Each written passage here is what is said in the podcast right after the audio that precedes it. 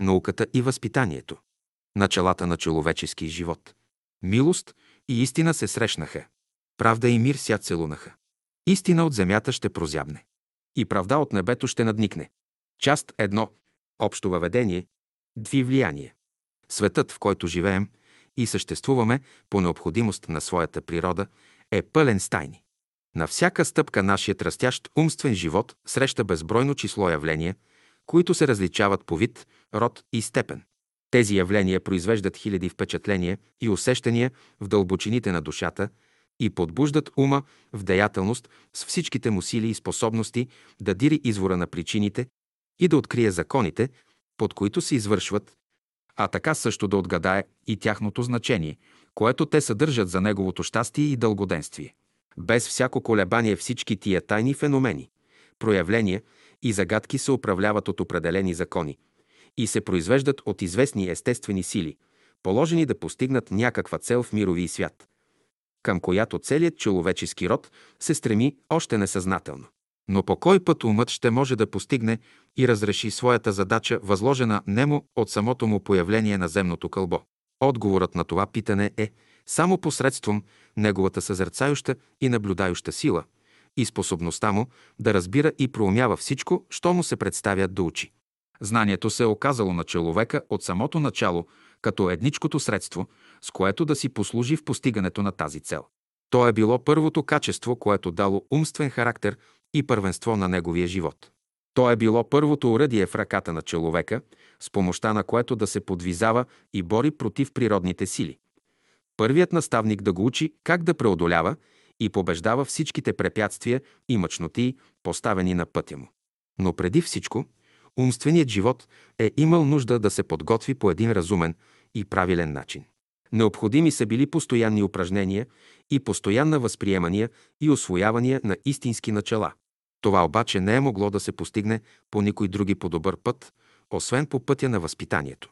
Самата нужда на човеческото естество е оказало на тази необходима храна, която е била единственият елемент за запазването душевния организъм от разкапване под неговата могъща сила и влияние душевният живот приема определен характер на духовна деятелност, умствените сили и способности получават правилно направление и опътване към постигане задачата на човеческия живот. А тази задача се е състояла в неговото повдигане и избавление от властта на невежеството и от робството на природните стихии, гдето той е бил тласкан и изноряван за хиляди години под този тежък товар. Та даже и днес той не е още свободен. Природният свят по всякой начин е съдействал за отклоняването на неговите благородни подбуждения и стремления. Поставен в тясна свръзка с ниските наклонности на своето първоначално покварено естество, той често пъти се е предавал на природните си влечения, да бъде отвличан надалеч от истинското поприще на своето призвание.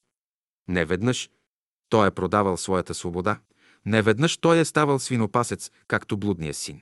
За хиляди и хиляди години той е бил продаден роб и поклонник на природния свят. Раболепствал е пред силите на управляющите, молил се е на природата, принасял и жертви и всесъжения по всякой начин, и то само да придобие нейната милост и благоволение.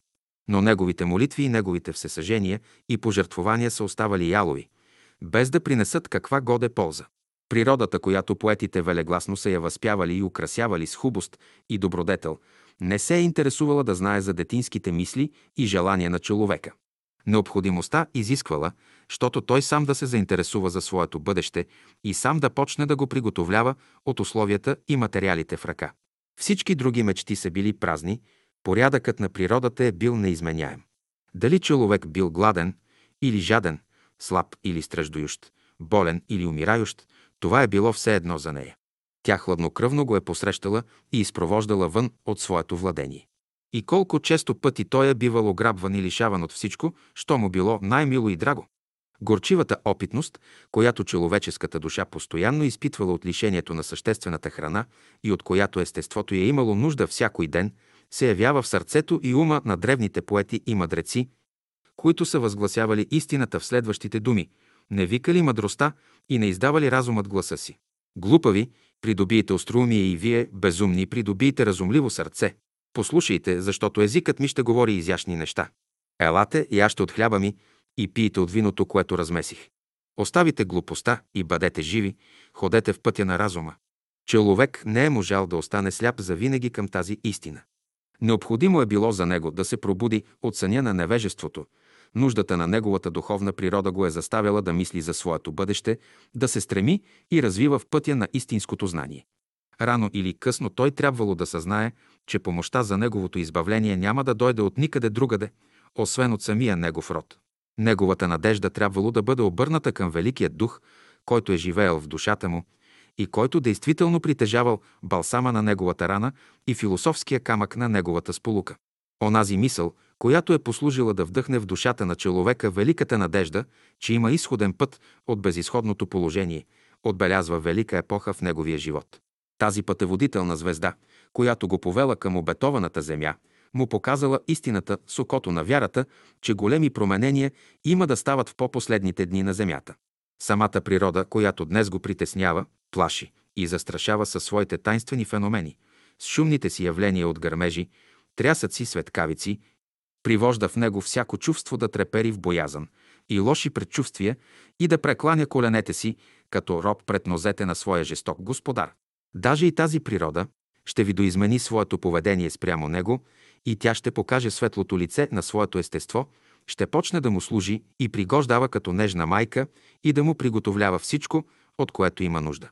Всичко това ще се изпълни, когато той почне да разбира езика на природата, своята майка, и да слуша заповедите й и добрите й съвети.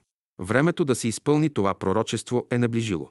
Ние сме почти в началото на пролета. Благовестието хлопа вече пред нашите врата. Но преди човек да влезне в новата земя, към която духът го ръководи, за да получи своето наследствие и свобода като пълновъзрастен, той трябва да научи първите начала и закони на истинският живот. Именно да обоздава природните си наклонности, да владее животинските си влечения и страсти, да изкорени от себе си всички себелюбиви желания и стремления, извора на всичко зло в частния и обществения живот и по този начин да може да приеме законите и началата на разума, висшето естество и да почне да упражнява онези сили и способности на умо разумното знание, които ще му дадат ключа на истинския успех. Те ще го въведат в царството на оня мир, в когото умът намира най-високото си призвание да употреби природните сили като основа за своето духовно въздигане от положението на един раб и слуга до положението на господар и владетел в царството й. Тогава човекът трябва да съзнае, че той не е само плът, кръв и косми, но е воля, надарена с ум и душа, но по кой път и по кой начин човечеството ще може да постигне и осъществи всички тия обещания и блага? Отговаряме с помощта на науката и възпитанието. Този отговор може би ще повдигне недоразумение у някои умове, па даже и ще ги съблазни с мисълта, че това е блуждаеща химера. Навярно, те ще ни посочат за пръв пример нашето отечество със своите си заведения, училищните ни учреждения с техните учители и ученици, нашата дипломация със своите си министри, законовеци, съдии, чиновници и водители, нашата интелигенция със своите образовани младежи от всичките разреди на обществения строй. И след това ще кажат, оправдавате ли сега вашите думи, облагородило ли ги образованието? Попитай обществото, и то ще ти каже цялата истина, това, което ни се навежда, е вярно, но трябва ли от това да заключим, че образованието е причина на злото у нас? Може би това да ни се вижда истинно до нейде си, но ние не можем да допущаме такова едно заключение, което не почива на никакви основи. Нам ни е известно, че болестите и заразите в органическия свят не произлизат от здравословните условия на хигиеническите закони, а напротив, от неизпълнение на тия закони, които самата органическа природа ни диктува. Този факт ще ни доведе към по-право и ясно разбиране на този важен въпрос. На същите основания порокът и нечестието не произлязват, нито пак се развиват от образованието, но са следствия и резултати от поквареното естество на изродица човечески същества, на които умът и душата са заразени с холерически мисли и желания. На такива человеци, колкото много и колкото добро образование и да им дадем, ако тяхното естество не се измени по дух, те ще си спазят същия стар нрав. Че в това има истина, може да се види и от народната поговорка, които казва, че вълкът по-лесно променява космите си, отколкото нрава си. Има дълбока причина, лежаща вътре в естеството на човека, за това странно явление, което науката нарича хередитарност, наследственост. Жесток природен закон действително, но все таки истинен. Такива опасни човечески микроби, в което и да е общество, горе-долу образовано, рано или късно ще се узнаят от общия дух, който ще ги изтика вън от здравия организъм на социалния строй. Този социален строй на здравия организъм, по естество, не може за дълго време да търпи разстройство и анархия в себе си. Това правило е общ неизменяем закон на природата. Един организъм, какъвто и да е той, според този закон, трябва или да изхвърли от себе си лошите вещества и зародиши, или да престане да съществува като такъв. Едно от двете. Тази е естествената причина, която заставлява всякой добросъвестен човек да се пази от гибелните влияния и да отбягва лошите злодеяния. Животът е тъй устроен, щото всяко дело, каквото и да е то, приема своята заплата според вътрешното си достоинство. Това е едничкото върховно мерило. Но подобава ли и на нас, хора с просветени умове, да храним онази изтъркана мисъл, както простите и невежите, че светът ще се свърши от учението и учените? Може ли да се предполага, че в това има каква года истина? Действително, свършекът на света ще дойде, но на кой свят? Ето въпросът. Ще кажем, но нека се не плашим от отговора. Свършекът е на света на заблуждението, на неправдата, на беззаконието. Света на стария грешен Адам трябва да погине и умре безвъзвратно, а продължението на новия свят, света на добродетелта, трябва да вирее и пребъдва във век. Нашият предмет обаче, разгледан по-дълбоко, ще докаже, че у нас владее невежество, придружено с лоши навици и пороци, страсти и желания, зле подквасени и наклонени от егоистическото образование, целта на което е да експлуатира живота на другите за своя облага. Става ясно тогава, че у нас истинските начала на науката са едвам хванали корен. Възпитанието си е едвам в пелените, неговият глас се чува едвам като на пеленаче дете, неговото благородно влияние едвам се усеща от затъпелите ни от порока сърца. Може да ни се възрази пак и да ни се наведат други примери за по-силен довод. Като например Англия и Америка – и да ни се посочат големите недостатъци и злини, които владеят и в тия образовани държави. Това не го отричаме, признаваме тази горчива истина, но и този довод принадлежи на софистическата философия, която, като общо правило, не гледа истината в лицето, но в гърба. Нима лошото положение и състояние в тях е причинено от науката и образованието.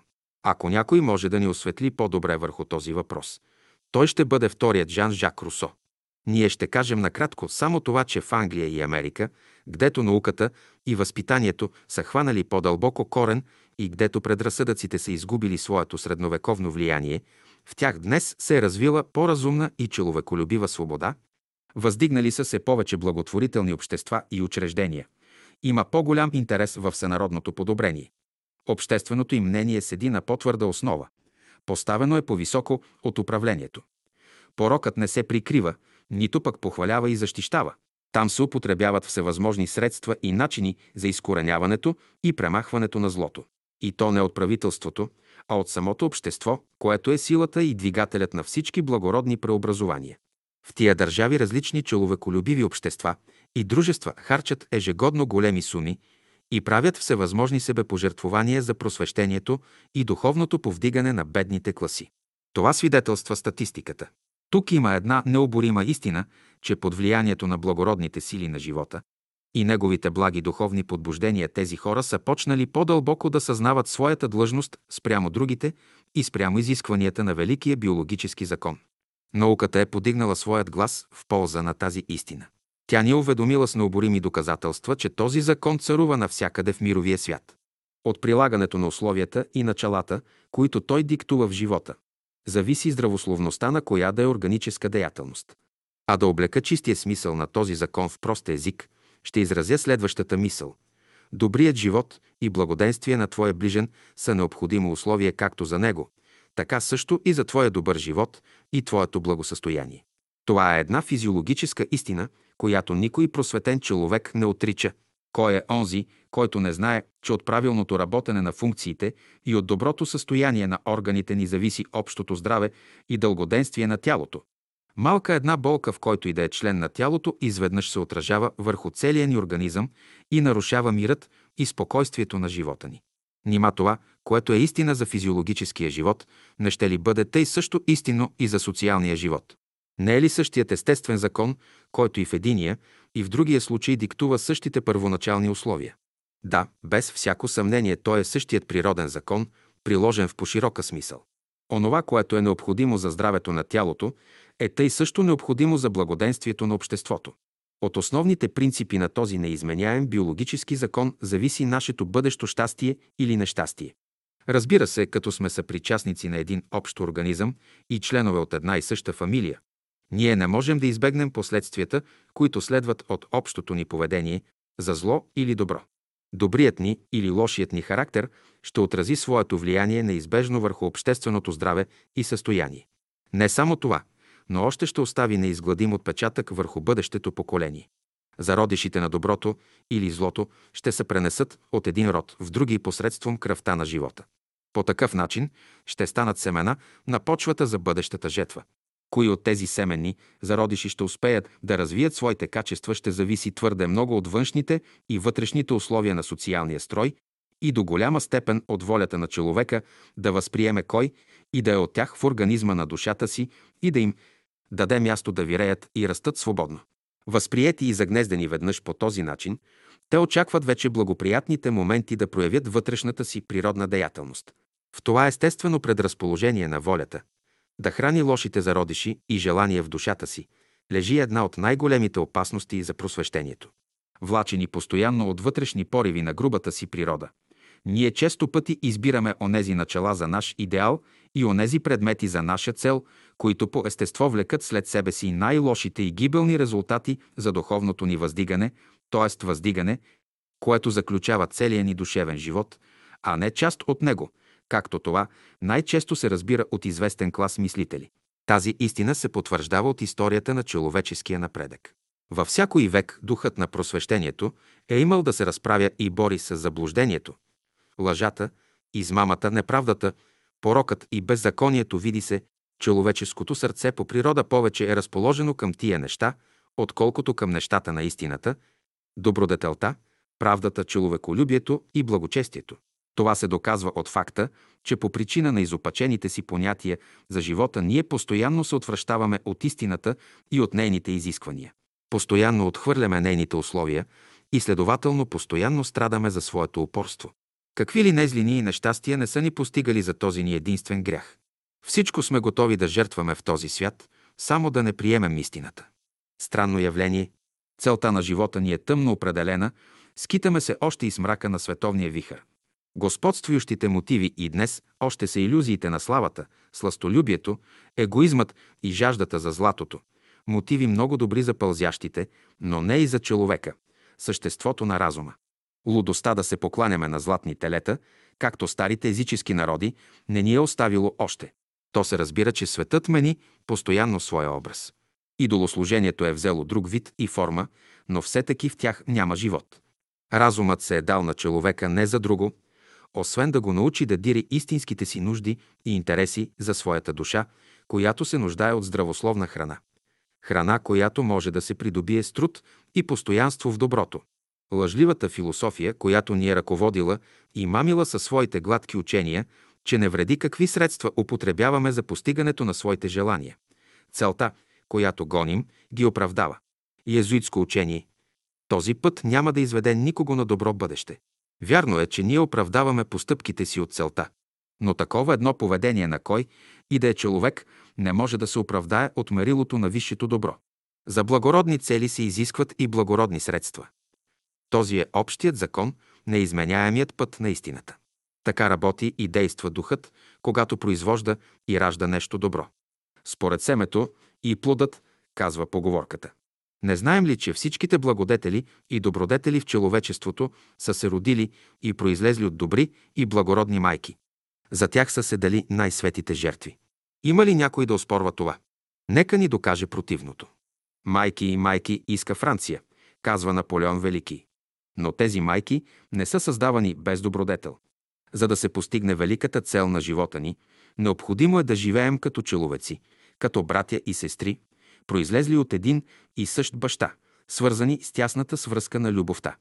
Сега, ако всякой един изпомежду ни така се ръководи и се вдъхновява от това начало и така изпълня изискванията на този велик закон, той непременно ще произведе същите резултати и ще принесе същите благи плодове, на мир, благоденствие, успех и духовно просвещение и въздигане. Под такива условия животът ни ще развие онези благородни чувства и качества, в които добродетелта и истината ще се отражават като в огледало.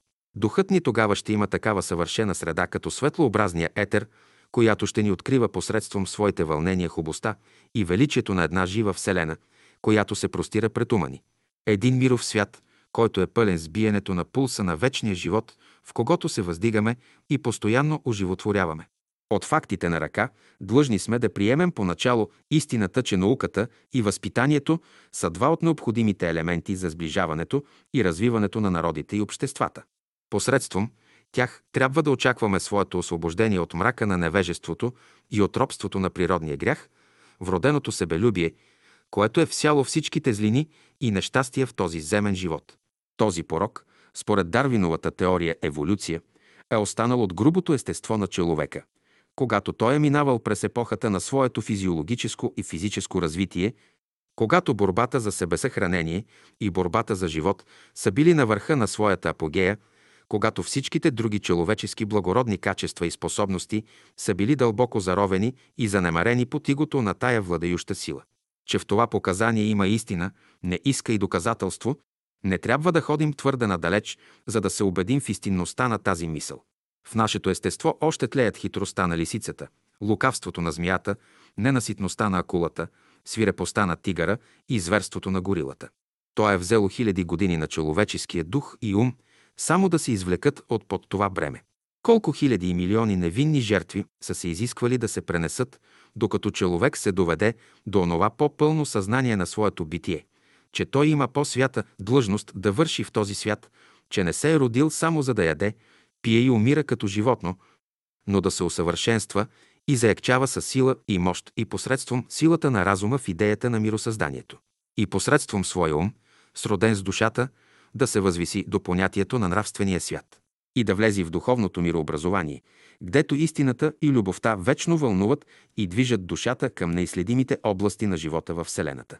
Но тук може да се подигне друго едно възражение от някои други мислители. Възможно е, казваме. Те ще ни кажат следующето. Добре, като учите, че науката и възпитанието са единствените средства за в бъдеще, от които човечеството трябва да очаква своето спасение – тогава къде оставяте вярата в Бога и религията, които през толкова хиляди години са водили човеческия род и постоянно са го учили в изпълнението своята длъжност към Бога и към своя ближен? На това питане ще отговорим направо. Истината ще си е истина през всичките векове. Тя ще има същото влияние и сила в душата ни, когато и да е и където и да е, под какъвто вид, форма и образ и да ни се представи. Стига само видът, формата и образът да са действителни представители и същински въплъщения на висшето добро. Религията ще си стои там, гдето си е била, а за в бъдеще, ако иска да има почет и влияние, тя е длъжна да промени своето настоящо наклонение. Има нужда да се съобрази с научните истини и да напусне старите си нрави и обичаи, които по наведение е допуснала за свой частен интерес, а не Божий. Необходимо е да почне да учи истината без никоя преправка истината, която просвещава и е съгласна с целостта на живота и разума, живата истина, която облагородява и възвишава човеческата душа в добродетел. Онази религия, която е образ и представител на живущия Бог Яхова, ще си държи същото място в душата, което е имала от начало и до сега. Но при всичко това не трябва да храним лъжливата мисъл, както израилските фарисеи и садокеи, които казваха «Отца имаме Авраама, и рече им Йоанн, сторете прочее плодове достойни. И не мислете да се оправдавате. И тъй, казвам ви, всяко дърво, което не прави добър плод, отсича се и в огън се хвърля този закон, е истинско мерило. Всяко учение, всяка система, всяко устройство и постановление, които нямат за върховна цел подобрението на духовния ни живот, ще изчезнат пред съда на разума, както слама в огъня. Важно е да правим разлика помежду понятията за вяра и религия. Вярата е духовна способност, една от силите на ума, която играе важна роля в целия живот на човека. Когато, напротив, религията е душевно произведение, проистекащо от известно настроение на душата към известен предмет, от когото се предполага да зависи нейния вътрешен мир. Това религиозно произведение може да се мени във вид, образ и степен, според вътрешното ни умствено и духовно развитие и образование. От тази естествена причина произлиза разницата, че това, което е религиозно за едного, е съвсем и религиозно за други го. Един пример. Непогрешимостта на папата, което е религиозно за католика, е до висша степен и религиозно за православния и протестантина.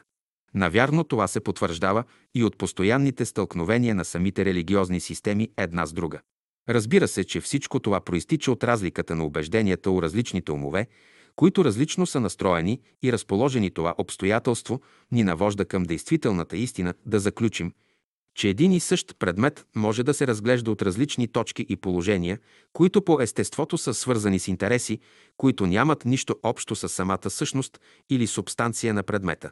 Обаче тия частни интереси упражняват голямо влияние върху душевното ни настроение и много пъти ни заблуждават и отклоняват от пътя на духовното ни просвещение.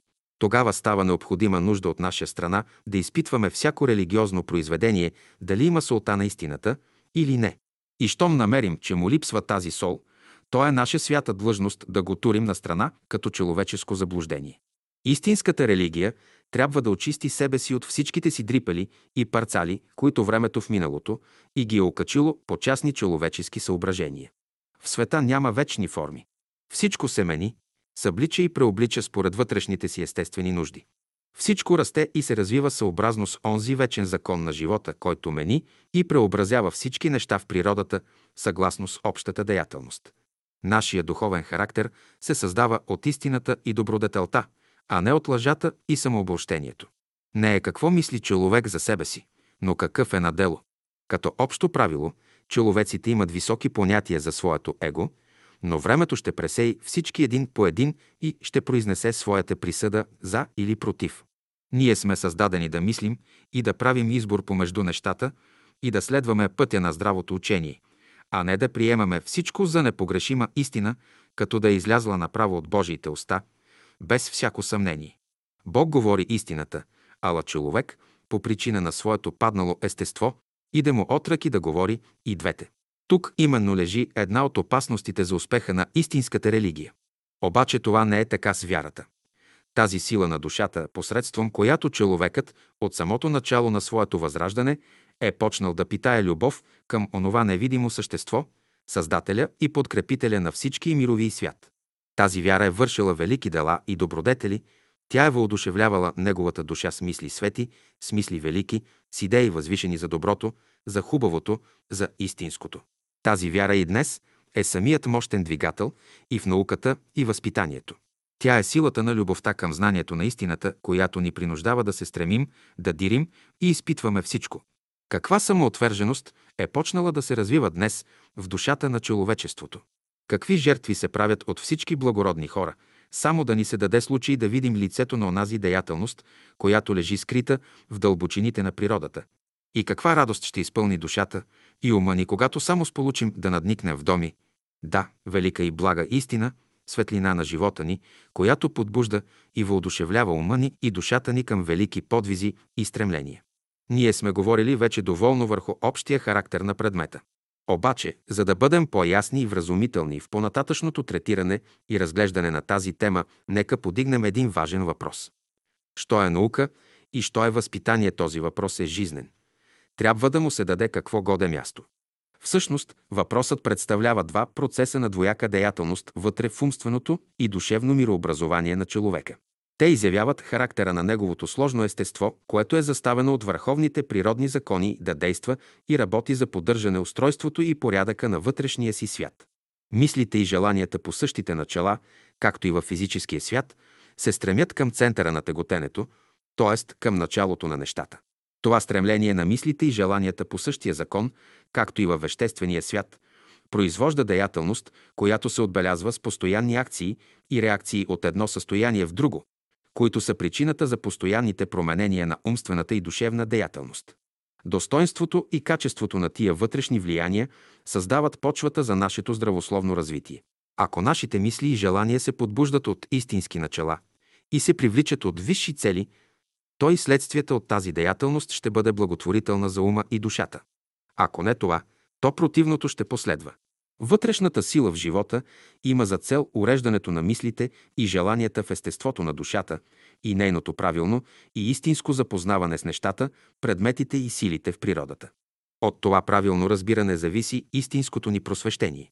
Науката в този случай е резултат от мисленето и наблюдението на ума върху явлението на природата, а възпитанието е резултат от знанието и прилагането на духовните естествени закони в душевния ни живот. Възпитанието е необходимо за истинското знание и истинския успех. То е тъй нужно, както здравото тяло, за здравия ум. Образованието в най-широката си смисъл не е нищо друго, освен процес на въплатяване на благородни мисли и добри желания в живота на човека. От това можем да съдим, че колкото повече такива елементи притежава един народ, толкова той е по-образован и развит духовно, и колкото по-малко има, толкова по-долу стои в лествицата на своето духовно възраждане. Предметът по естество има двояк характер – външен и вътрешен. Външният характер съставлява физико-физиологическата страна на умствения живот, а вътрешният характер съставлява биолого-психическата страна на умствено-душевния живот. За сега нека разгледаме само външния характер на предмета. Що е наука, къде е полето и областта на нейната деятелност, каква е задачата и за живота. Нека хвърлим тогава един кратък поглед върху този въпрос с важните му пунктове и точки. Тогава що е наука? Под думата наука се разбира обикновено знание, знание на принципи или начала и причини, потвърдени истини и факти. Наука, казва сър У. Хамилтон, сър W. Хамълтън не едно. Похвала же на познание, имайки във вид на образ характера на логическа съвършеност и във вид на предмет. Характера на същинска истина, въобще думата наука се употребява да означи познание, които са били придобити от дълго наблюдение и систематически наредени в съгласие с общите закони на естеството и направени достъпни за всеки го. А особено такива познания, които се отнасят до физическия свят, неговите феномени, природа, състав и силите на веществото му, и качествата и функциите на живущите клетки или тъкани.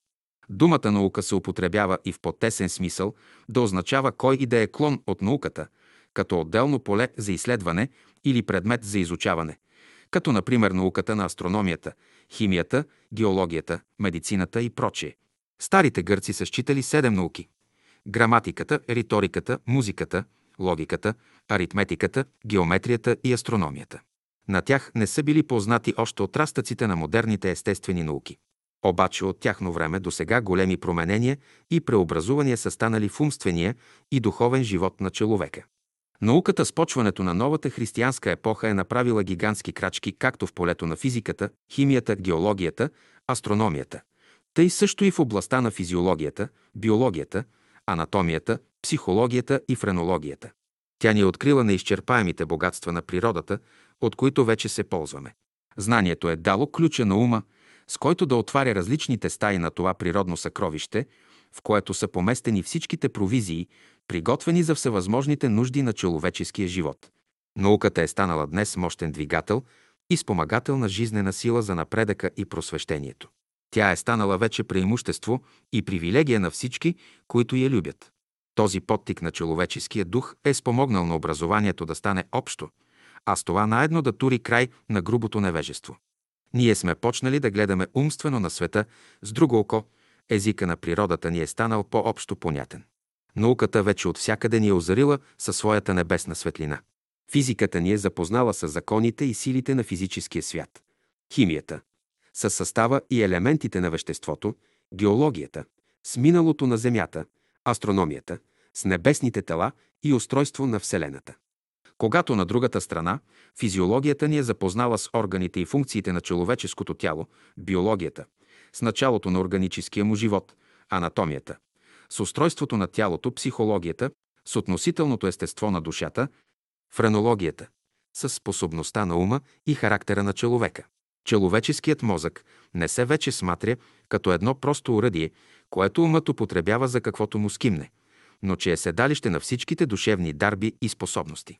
То е столицата, в която заседават всичките представители на душата под председателството на ума, който е главният водител на общите дела. Душата по всяка вероятност трябва да е облообразно кълбо от психическа жизнена сила, която приема своите впечатления от всяка част на своята безкрайно чувствителна повърхност, от която зависят мислите до голяма степен. Когато умът се представя да завзема мястото на една жизнено-магнитна иглена тръбица, на която върхът се движи и привлича с неописуема бързина към всяка точка на тази душевна вътрешност, към която различните впечатления и двигателни мисли се докосват.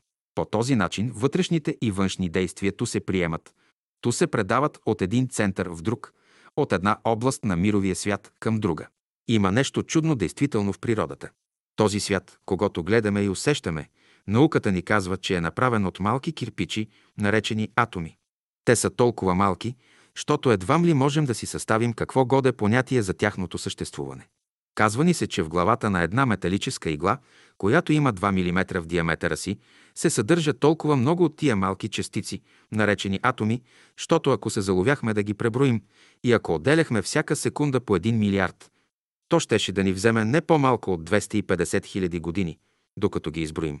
Представете си сега каква трябва да е онази велика сила, която е произвела, събрала и свързала всички тия дребни частици в едно и е образувала с тях хиляди и милиони светове, които е пуснала из пространството да се движат с неописуема бързина около определени центрове на тежеста. Не само това, а и да почне още да ги населява с живущи и разумни твари, които да се интересуват в нейните работи, а при това и да се стараят по всякой начин да отгадаят нейната цел и намерение. Чудно е това действително. Законът, който е събудил и накарал човека да се подвизава и стреми в пътя на образованието, е самата необходима нужда на неговия дух, която произлиза от действията на върховните жизнени закони на природата. Човек е заставен да се стреми към усъвършенстване чрез постоянен труд. Това може ли да бъде другояче? Кой би работил тогава и кой би се трудил, ако да не ни заставляваше гладът, тази вопиюща нужда на нашия органически живот? Никой.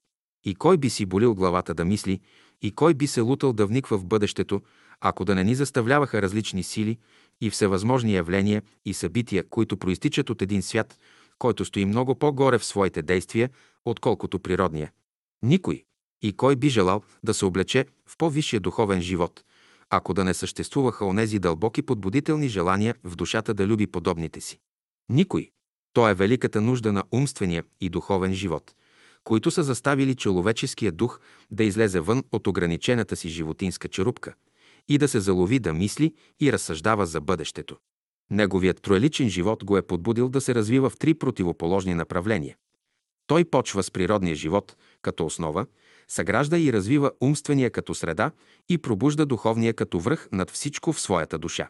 От този първоначален подтик на съзерцанието, колкото и малко да е било от първом и колкото малко да се е усещало от човечеството, то е послужило да се положи основата за нашия разумен живот. От това първо начало на знанието вътре, в духа на човека, се е развила днешната културна християнска цивилизация, която се е подигнала върху пепелта на много други, които са погинали и разкапали преди нея. Те са погинали, понеже не са съдържали всичките нужни добродетели, които съставляват главната необходима храна за поддържането на духовния живот на човека. Добрата храна е необходимият елемент за поддържането на какъвто и да е жизнен организъм. Без това и качество тя произвожда в физически и органически свят мършевост, в умствения, заблуждение и мрак, в духовния, разврат и нравствено падък на човеческите общества. Не трябва да се мамим.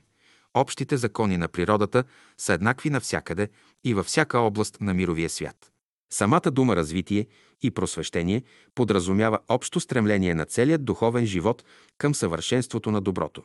Себепожертващият дух на науката от всякъде иде да поднесе своите услуги на човечеството и да му помогне в трудния подвиг, който има още да извърши преди идването на истинското царство на мира или, както Христос го нарича, Царството Божие, което е вътре в нази и което ще дойде в своята сила, само когато ние бъдем добре приготвени да го приемем. Това царство предполага промитането на всичко зло и въвеждането на един нов порядък, който ще бъде вечен. Но преди това време човечеството трябва да възтържествува над природния свят. Силата на духа трябва да го подигне и освободи от материалното и привременното, което така силно още го държи привързано до лицето на земята като някой пълзящ червей, който едва ме излязал от дупката на подземието си. Разбира се, че в такова положение и състояние не може да съществува никакво щастие или блаженство. Но да се повърнем на въпроса си. Истината е кръг, казва професор. Бородин, а знанието, многоъгълник, вписан в този кръг.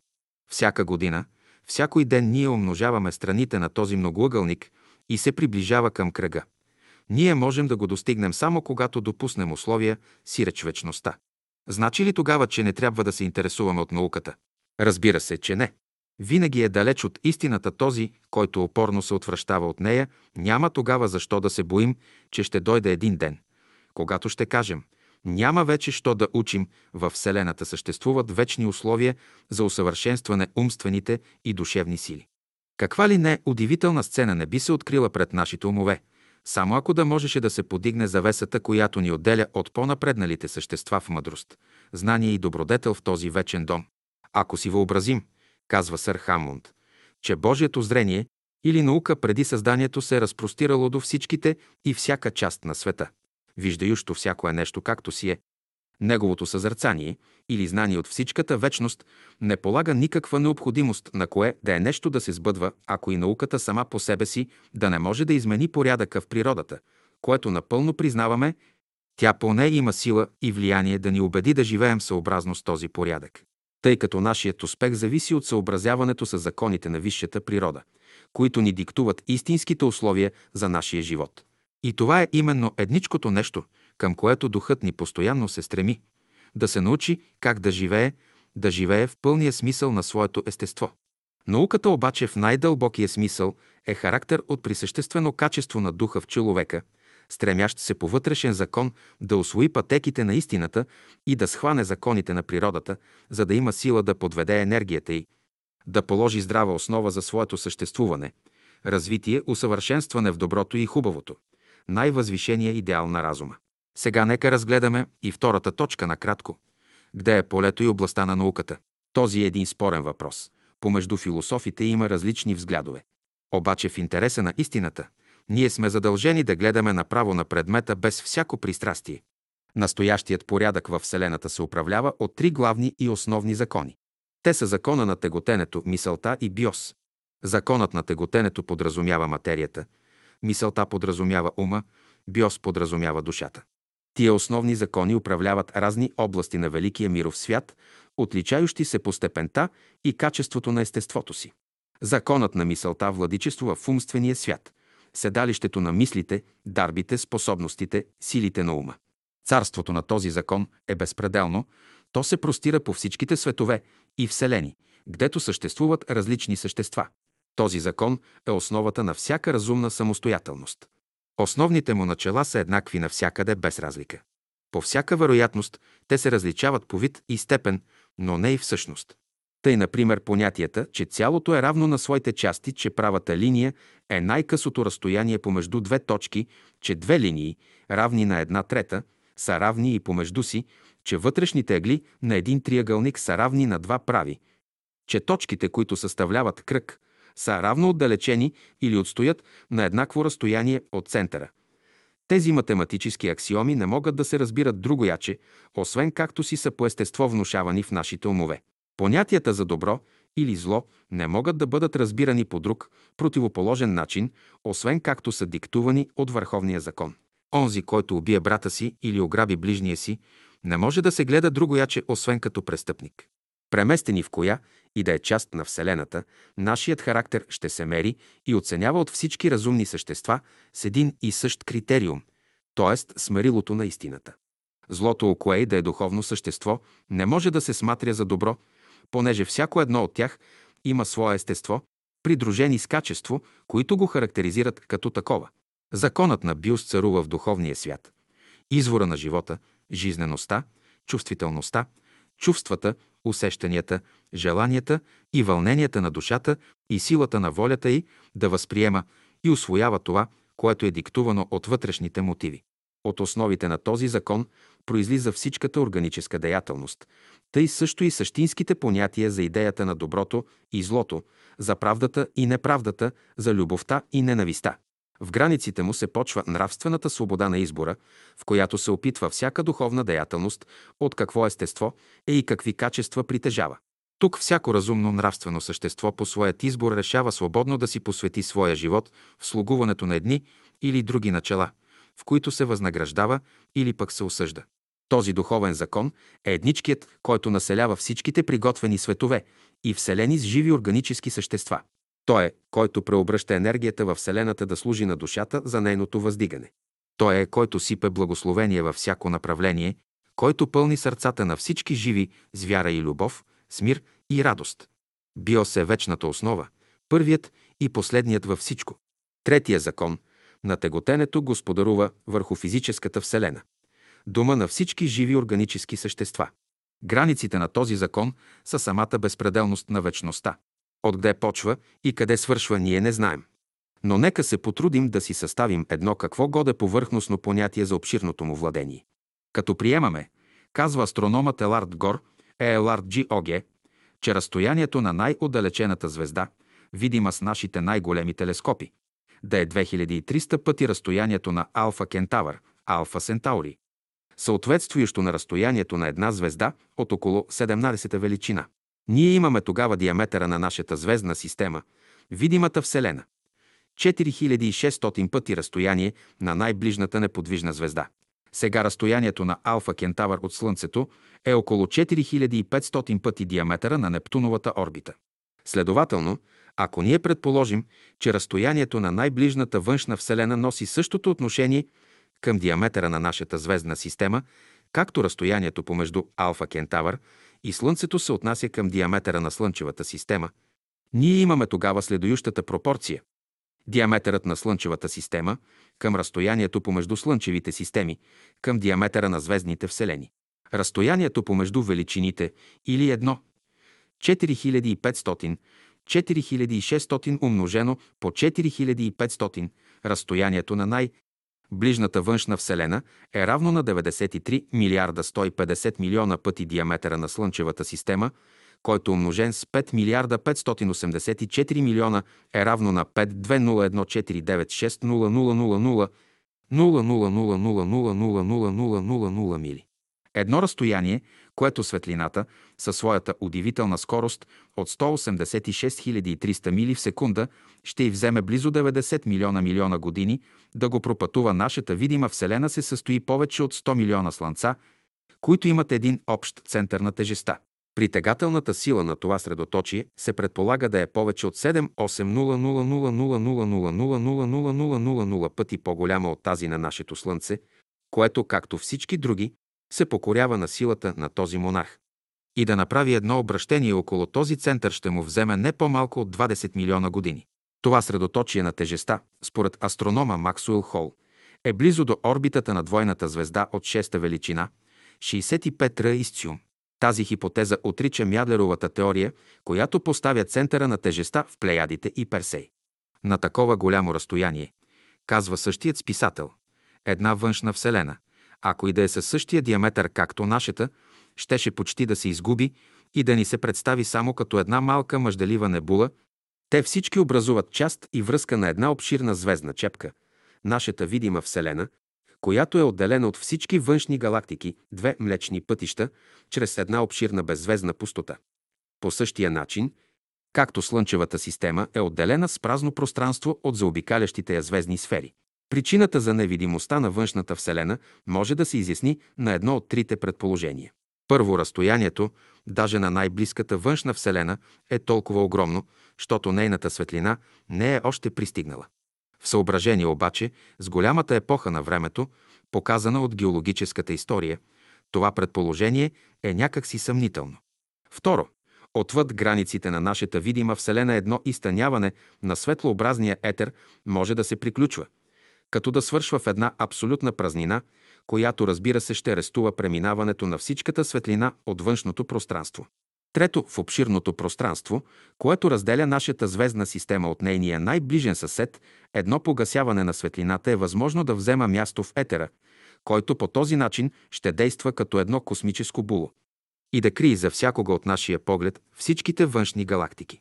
Струве Три е доказвал, че такова едно изгасяване на светлината действително взема място даже вътре в границите на нашата звездна система. Но всичките достъпни сведения клонят да покажат, че няма ни най-малкият намек за подобно нещо да се случава до там, додето нашите най-големи телескопи могат да проникнат в пространството. Обаче случаят може да е съвсем другояче, когато се касае до външните системи. Светлината, даже на най-близката от тях, омаломощена чрез едно разстояние от 20 милиона пъти на Алфа Кентавър, може съвършено да изгасне чрез поглъщането и в такава огромна дебелина от жидкост, медиум, среда, може би не абсолютно съвършена. Аз намирам, казва Елард Гор, че Алфа Кентавър, поставена на такова едно разстояние, даже ако нямаше поглъщане, би се преобърнал на една звезда от около 36-та величина, която, според формулата на погона, ще изисква теоретически един телескоп повече от 24 000 крака в диаметър. Само да зърнем тази звезда, тази хипотеза обаче не ни възбранява да допуснем, че безбройни подобни системи съществуват във вънкашното пространство, ако и да сме ние принудени да считаме числото на видимите звезди точно определено. Обаче числото на звезди и системи, действително съществующи, но невидими за нас, на дело са неизчислими и безбройни. Бихме ли могли ние да вземаме крилата на един ангел и да излезем вън от границите на нашата ограничена Вселена? До едно разстояние, толкова голямо, щото интервалът, който ни отделя от най-отдалечената неподвижна звезда, видима в нашия най-голям телескоп, да можеше да се счита просто като една стъпка на нашето небесно пътешествие. Какви ли не по-нататъчни създания не биха се открили пред нашето удивляещо се видение. Системи от по-висок порядък можеха да се издигнат и открият пред нашия поглед. Пред тях нашите видими небеса, сравнени, щяха да се покажат просто като едно зрънце пясък при брега на океана. Ние можехме да пътуваме милиони и милиони години в което и да е направление и не бихме срещнали нищо друго, освен нови светове, нови слънца, нови вселени, които постепенно се издигат от вечността и се приближават към нас, като че ли са идвали нарочно да ни посрещнат. Как, питаме се ние, няма ли край, няма ли свод, няма ли небе, което да ни спре? За всякога ли ще е пространство, за всякога ли ще бъде пустота? Де сме тогава ние и какъв път сме пропътували? Да, ние сме още в преддверието на вечността, на която центърът е навсякъде, а окръжността – никъде. Да, велики мисли представлява Вселената за нашето размишление.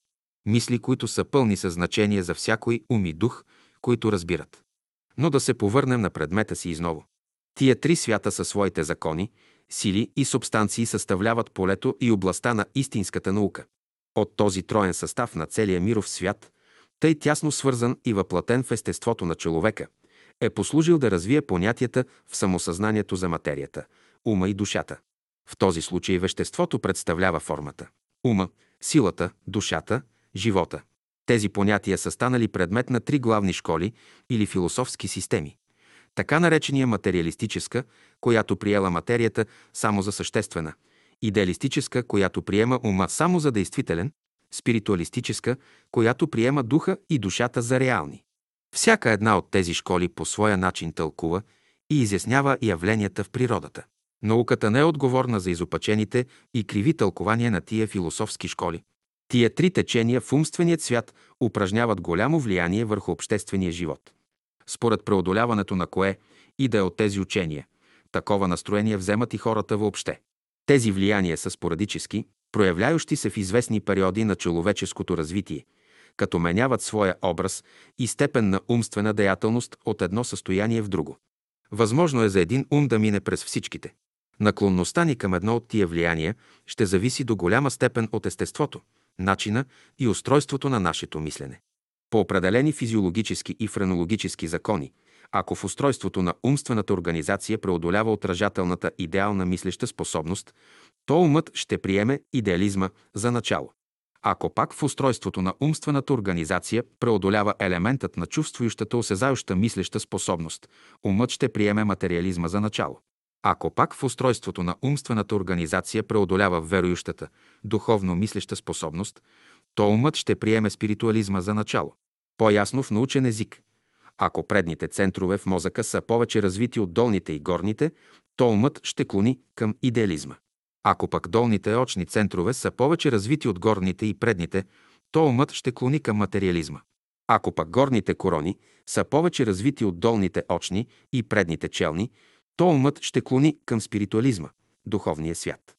Науката ни е оказала вече, че каквото и направление е да вземаме, животът ни ще се определи от общи и неизменяеми закони.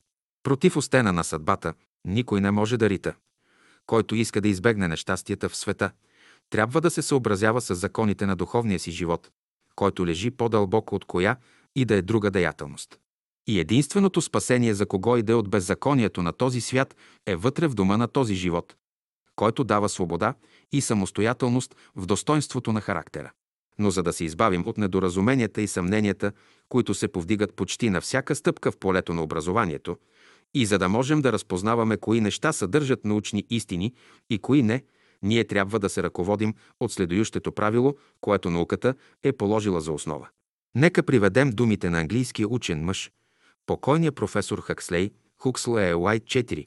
Има една пътека, която води до истината тъй уверено, щото кой и да е, който я следва, трябва непременно да пристигне предела или точката на целта, без разлика дали неговите способности са големи или малки. А за това има едно общо водещо правило, чрез което един човек може всякога да намери тази пътека, да се пази от заблуждения и да се отстранява от тях. Това златно правило гласи така. Не давай неограничено съгласие на никакви предложения, освен за тези, на които истината е те явна и ясна, защото само те са вън от всякое съмнение и подозрение. Чрез произнасянето на тази първа заповед на науката съмнението се е напълно посветило ней. Тя го е пренесла от седалището на покаянието, гдето е било за дълго време осъдено и турено помежду ужасните грехове. Сега тя го е поставила на първо място помежду първоначалните задължения, които му са преписани и назначени от научната съвест. Проче, ние трябва да помним, че това съмнение, което науката е така подчинила и употребила ней, е това съмнение, което Гьоте нарича научен скептицизъм, на когото цялото старание е да победи себе си. А не онзи род неверие, което е родено от тъпоумие и невежество, на което стремлението е само да съществува и да извинява себе си за своята леност и равнодушие. Задачата на науката, както сме загатнали това и попреди, е да достави прави съждения и истински мировъззрение за всецелия живот, който е въплатен в цялото миросъздание. Нашият ум се нуждае от подобни идеали, които да му дадат нова сила да ръководи живота ни в пътя на просвещението. Част 2. Двата велики закона на развитието. Първо издание 1896 година. Второ издание 1949 година. Печатница Житно зърно. София. В природата има едно общо стремление, един общ план и една обща цел. По тия три характера природата се проявлява като единство на едно цяло. Едно цяло, на което всичките части се намират във взаимни отношения, свързани и съединени по един най-близко сродствен начин. За нашето наблюдение остава най-висшата работа да проследи тази интимна связ, това тясно сродство, тъй дълбоко и широко преобладающо помежду всичките части на природата. А за разума ни предлежи великата задача, в която да разбере, да проумее и схване значението на законите и силите, образующи тази пълна хармония на единство в системата й. Освен това да ни запознае, научи и осветли с положителни факти за абсолютното им отношение спрямо нас, разумните същества. А при това и нашата длъжност и абсолютно задължение. Наложено нам и на всички други твари от самата необходимост на естеството на тия закони на върховната природа, която е неизменяема в същността на своите действия. Тия закони и сили с условията, които съдържат у своето естество, са тъй да се каже краягълният и основен камък, върху който е положен животът. Тук, в недрата на тия условия, душата придобива онази тайнствена способност, с помощта на която почва да съзижда своето жилище. Организъма, посредством който почва да проявлява своите скрити сили и способности в развиване и усъвършенстване на естеството си, което има необходима нужда да се подготвя за по-висока деятелност, за по-свята длъжност на своето бъдещо призвание. Тук, върху тази здрава основа, умът безопасно може да полага своето положително знание за истината, която е единствената съществена храна за поддържането на неговото съществуване. Върху тази съща основа разумът придобива силата да повдига стените на великия храм на възпитанието. Този възпитателен дом – се съзижда от духа на истината, който вече действа в душата на човечеството за благото на чадата му. Под неговият покрив ние трябва всички да се възпитаме в три главни и основни начала. В пътя на самата действителна истина, в пътя на самата действителна добродетел и в пътя на самата действителна любов. От под неговият покрив ние всички трябва да излезем благородни съграждани на бъдещето царство. Това царство не е далеч, но е близо. То е вече в света, работи силно, Пътят му се гради и рано или късно то ще бъде помежду нас. Славата на всички други царства ще падне пред неговия крак. Това царство е царство на истинския дух, царството на правдата. В това царство човек ще се повдигне по-горе от грубия дух на природния свят и ще съзнае, че той не е роден да бъде роб, но свободен, не да вярва сляпо, но разумно, не да се управлява от невежеството на страстите, но от духа на знанието, който ще му донесе мира и благоденствието. Тази велика мисъл е вече дълбоко проникнала човеческата душа. И ние с бързи крачки се движим с необорима сила, да влезнем в този нов живот, в тази пълна свобода, гдето любовта ще ни бъде общ закон. Но нека да не даваме повод да се мисли, че само мечтите са достатъчни. Не, при това трябва да сме и дейци. Да, дейци. Това е необходимо условие за всеки го. Понеже да се постигне какво годе променение и преобразование у нашия собствен живот като человеци, изискват се условия, изискват се старания, изискват се стремления. Стремления с определено направление, основани на истински научни начала. Обаче да се създадат условията, да се предизвикват старанията и да се подбудят стремленията, необходима е сила и енергия, която да е проникната и въодушевена с самата велика цел на живота. А тази благородна цел включава по естество духовното просвещение и подобрение на членовете в обществото. Сега за постигането на това подобрение и просвещение необходима е първом добра почва, благородни средства и разумни начала. Под тия условия ще бъдем в състояние да положим истинска основа на възпитанието, а следователно и бъдещето си въздигане като народ и общество от общата челят на човечеството. Нека се не мамим да мислим и си въображаваме, че има друг изходен път от дилемата на настоящия си живот, от настоящето си положение. Не, денят се познава от утринта, казва народната поговорка. Колко са истини тия думи? Щом знаем законите, които управляват известни събития, ние можем с математическа точност да предскажем последствията на резултата. Благодарение на науката, чрез своя постоянен труд е хвърлила светлина върху този предмет, като ни е избавила от неверието и колебанието на ума ни, да мислим, че явленията и събитията в природата могат да вземат каквото и да е направление, какъвто и да е път. Обаче то е знайно, че те се управляват от определени и постоянни закони. А тия нравствени закони произвождат онова в обществения живот, което ние сеем. Ако добро семе, добър плод, ако зло семе, зъл плод. Земята, която ражда житото, ражда тъй също и будилите и репейте. Слънцето, топлината и влагата, които служат на едното, служат тъй също и на другото. Във всякой случай ние ще приемем равносилното на онова, което сме дали или посели. Може да се подигнат възражения против горе казаното. Но за това кой е крив? Нима ако истината стои пред нас, трябва ли да затворим очите си против фактите? Кой е виновникът, кога се изказва една истина?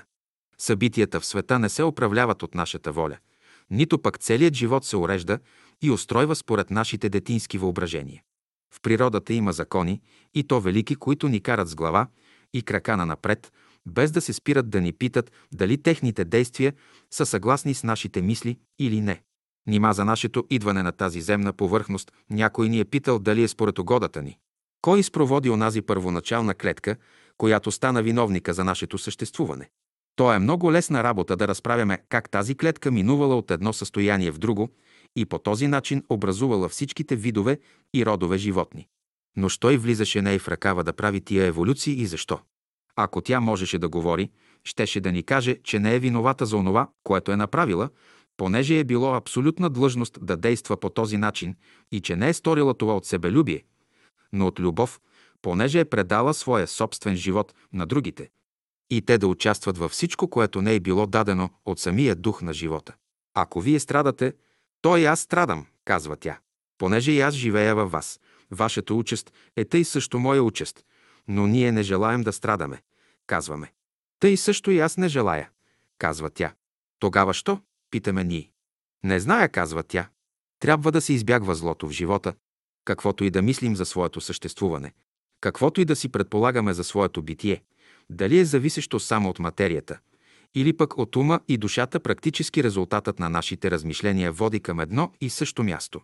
Фактът е, че ние се раждаме и умираме без да щем, като при това и понасяме своите страдания, без да има някой да ни помогне. Сега въпросът с нас не е дали да се раждаме или да се не раждаме. дали да умираме или да не умираме. Този въпрос е вън от нашата област. Предметът, както стои пред нас, е как да се подобрят условията на нашия духовен живот, който нито се ражда, нито умира, но расте и се развива от сила в сила. Но нека се повърнем пак на предмета си. Добрата почва ще ни се даде от природата, щом почнем да работим съгласно с нейните предписания. Истините и благородни средства ще ни се окажат от науката, щом потърсим нейните съвети. Началата ще ни се вдъхнат от възпитанието, щом потърсим помощта му. Истината, кога се разбере от ума и освои от волята, става един от най-съществените елементи за съживлението, въздигането и напредъка на кое и да е общество, на кой и да е народ. Тя придобива онова свойство вътре от душата, което ние наричаме любов. Това велико качество пробужда у нашия живот всяка способност в обща деятелност. Ние отправяме тогава стъпките си към онова велико стремление в живота, което науката нарича образование или цивилизация.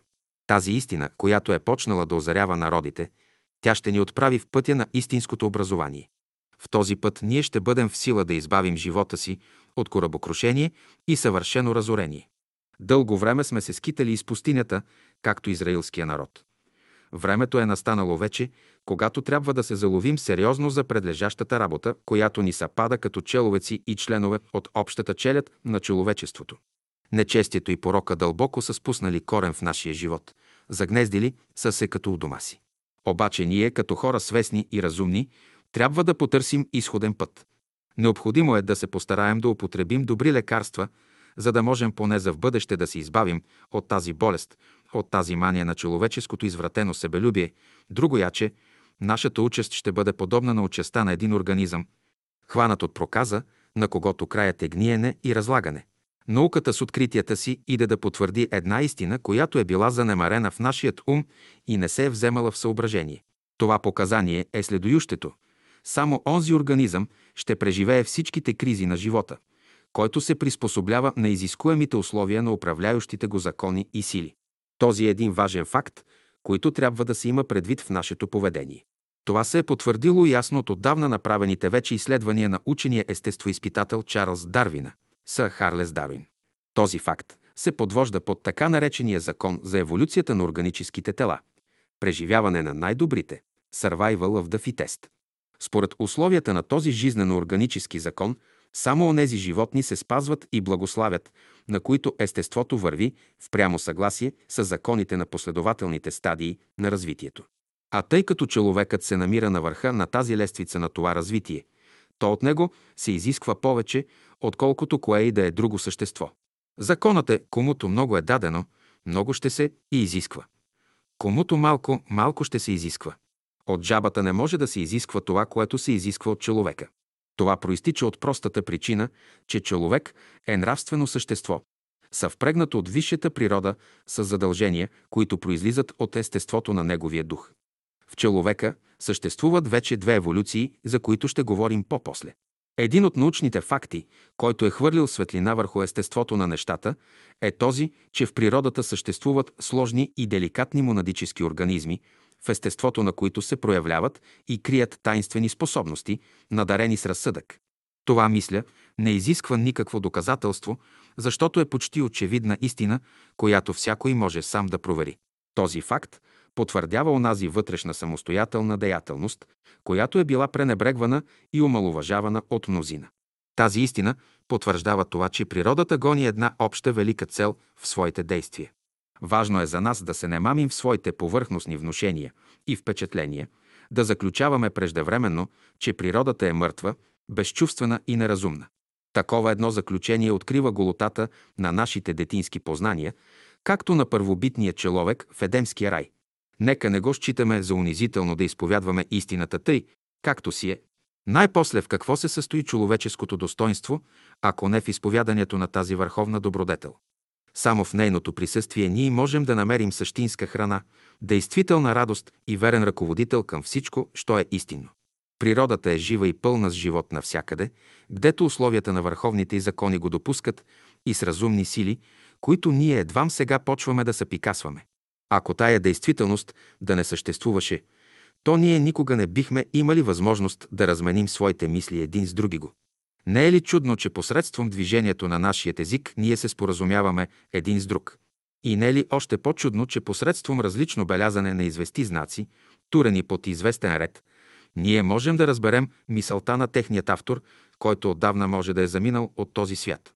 По какви физиологически и психологически начини се извършва този процес в нашия мозък и се предава същинската смисъл на известната идея, която така непосредствено минава от едно пасивно състояние от външния свят във вътрешността на нашия ум и ни убеждава за действителността и присъствието на друг един ум, който е мислил и усещал както нашият ум. Ето един важен въпрос, който още не е решен от учените. Действията на физическите сили, като топлина, светлина, електричество и магнетизъм се пренасят от едно място на друго посредством вълнението на светлообразния етер, така казват учените физици. Но по кой начин се пренасят нашите мисли от един ум в други, ако не е чрез някоя разумна сила, която не може да бъде друга? Освен самият дух на природата, който по такъв един вътрешен закон свързва всички разумни същества в тясно единство. Само чрез допущането на такава умствена среда ние можем да изясним явленията на умствения разумен свят. Има философи и куп учени мъже от първа и втора ръка, които мислят противното. Но що от това? Нима същността на битието и положението на природата, дали умна или не, зависи от нашите предположения и мисли, ни най-малко. Може да поддържаме едната или другата страна за истинска, обаче всякога е предпочитателно за един разумен човек да поддържа истината. Стойността на каквото и да е учение зависи от реалността на фактите, които притежава в себе си. Такива действителни истини носят онази небесна светлина, която има силата да освети и просвети всякой ум, който е готов да я приема. Разногласието, което по-видимо му съществува в учения свят, е следствие от устройството на мозъчните клетки и от развитието и качеството на умствените центрове.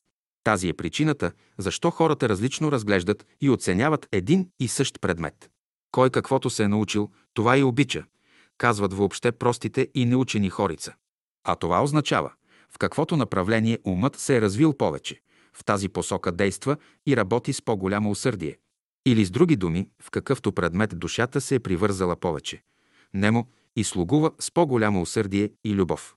Законът е същ, вземи го в какъвто и да е смисъл, резултатът излиза един и същ на дело. Върху този предмет ще говорим по-пространно, когато дойдем да разглеждаме вътрешния характер на възпитанието. Още един загадъчен въпрос има да подигнем, който начесто ни се представя. Този въпрос е смъртта. Какво нещо е тя? Питат ни. Действията и знаем, но причините й са скрити. Как да си я представим тогава? Един, който днес е бил помежду живущите, утре изчезва безвъзвратно от света. Казват, той замина от този свят, но къде е отишъл, къде е изчезнал, че не се връща? Тялото стои, но то е студено, мъртво, живостта му е изгаснала, животът го е оставил. Различно се мисли върху този въпрос. Но той все остава задача. Науката ни убеждава във факта, че не съществува абсолютна смърт. Смъртта, казва тя, е нещо релативно и необходимо за такъв свят, с такова устройство като нашият. Там, казва тя, гдето има смърт, има и живот. С това трябва да подразумяваме, че смъртта съществува само за органическия живот. Взема се по някой път и в преносен смисъл. В непрестанната смърт е и проявлението на непрестанния живот. Докато човек умира, то е и знак, че той живее. Но щом престане да живее, ще престани и да умира. Това е физиологическата истина. Погледнете в човеческото тяло и вие ще видите два процеса да се извършват вътре в неговия организъм в едно и също време. Живот и смърт работят рамо до рамо в един и същ момент. От една страна силите на смъртта действат да турят край на всяка органическа деятелност, а от друга силите на живота постоянно подновяват тази деятелност. От една страна, агентите на смъртта постоянно подкопават основите на животните клетки, а от друга, агентите на живота постоянно поправят и подкрепяват тези основи. От една страна, смъртта постоянно поразява и разрушава живите клетки в тялото, а от друга, животът постоянно произвожда, ражда нови, да завземат местата, вече изпразнени. От това следва, че смъртта е противоположен процес на живота, нещо частно, а не общо. Този процес произлиза от условията на природата, че живот живота поглъща в действителност, нищо не се губи, нищо не чезне, изчезва само видът и формата. Види се природата гони някаква тайна цел, която още не е пълно определена в ума ни. Ние можем да кажем, че човечеството не умира, но само, че общият живот минува от род в род, като претърпява постоянно променение у вътрешното си естество, което расте в духовно-нравствена сила. Значи животът се пречистя от лошите влияния, вмъкнати в него по един или друг начин от дейци или души, които криво са разбрали целта на този живот, който им е бил даден. Тази мисъл се подкрепя от научно-психологическите показания на положителната наука. Този двояк процес извършва едно благодеяние за човечеството, понеже другояче не би съществувал органическият живот. И да предположим, че би съществувал в подобна форма, като настоящата, то никога не би направил нито крачка към какво годе усъвършенстване. Това мнение се поддържа от естествените науки. Някои от нишите животни се размножават с такава чудна скорост, защото едва ли можем да си представим какво ли би станало на Земята след един век, ако смъртта се премахнеше. Навярно светът би се вмирисал само от извърженията на тази сган и наместо да умираме полека, щяхме да умрем изведнъж. Трябва да знаем, че висшата природа отдавна си направила сметките, като е предвидила всичките случаи. И ако в настояще време тя постъпва грубо и нечеловеколюбиво според нашето гледане и съдене, то за тези си постъпки има дълбоки причини, които я заставляват да действа по този начин, понеже е най-добрият от всички други, които ние можем да си представим. Целта на духа в природата не е да увеличава и умножава органическия живот в количество, но да го развива и усъвършенства в качество и степен. Стремлението му е да въздига достоинството на неговото вътрешно естество, да уякчава силата на неговата върховна природа, която според закона на биос, живота, може да се пренася в която и да е част на Вселената и да взема онова място и положение, което подхожда на естеството й. Вечният живот сам, по необходимостта на своето естество, изисква и вечни условия, които не съществуват никъде другаде, освен в безпределността на вечната Вселена. Тази е причината, защо животът в никой материален свят не може да бъде вечен, защото самият свят не съдържа тия условия, понеже е изложен на изменения. А тия изменения от самото естество на тия закони на природата произвождат разрушителни действия. Това странно явление смъртта е следствие от физическите променения на елементите в материята. Кислорода е първата отрова, която поглъщаме, казват учените физикохимисти. Отрова в тази смисъл, че произвожда горене и окисляване в нашия организъм, съвпрегнато с химически действия и променения. А от опит знаем, че всяко тяло, което гори, губи част от своята енергия, т.е. в прост език казано, изгаря. И тъй, право е казал един учен. Човек е горяща свещ, всичката разлика се състои в това, че някои изгарят по-скоро, а някои по-полека. Въпросът е свети ли нашата свещ в този тъмен свят. Обаче ще дойде едно време, казва философът Спенсер, когато вътрешните условия на органическия живот да дойдат в прямо съгласие с външните условия на природата. Тогава животът ще стане постоянен, нека го кажем, вечен. Онези, които се здобият с този живот, ще бъдат блажени. Но да се повърн и има на предмета си. Целта, която животът гони в системата на природата е двояка. Първо, образователна и, второ, възпитателна. Образователният процес се занимава с приготовлението на човека, а възпитателният – с приспособлението на силите му в прави направления. Възпитателната сила на природата е направила човека способен да се ползва от богатствата й, приготвени за неговото тяло, за неговия ум. С други думи, всякой живот или живо същество със своето появление изисква и съответствующи условия да поддържа и подкрепя своята деятелност, своите функции, своите сили и способности. А тия качества на живота никога не биха се появили, ако нямаше съответствующи предмети да ги подбуждат. От това става явно, че човек е бил призован на това земно кълбо да работи прилежно, да работи усърдно според наставленията, които му са били дадени, начертани, предписани и показани от нравствените закони.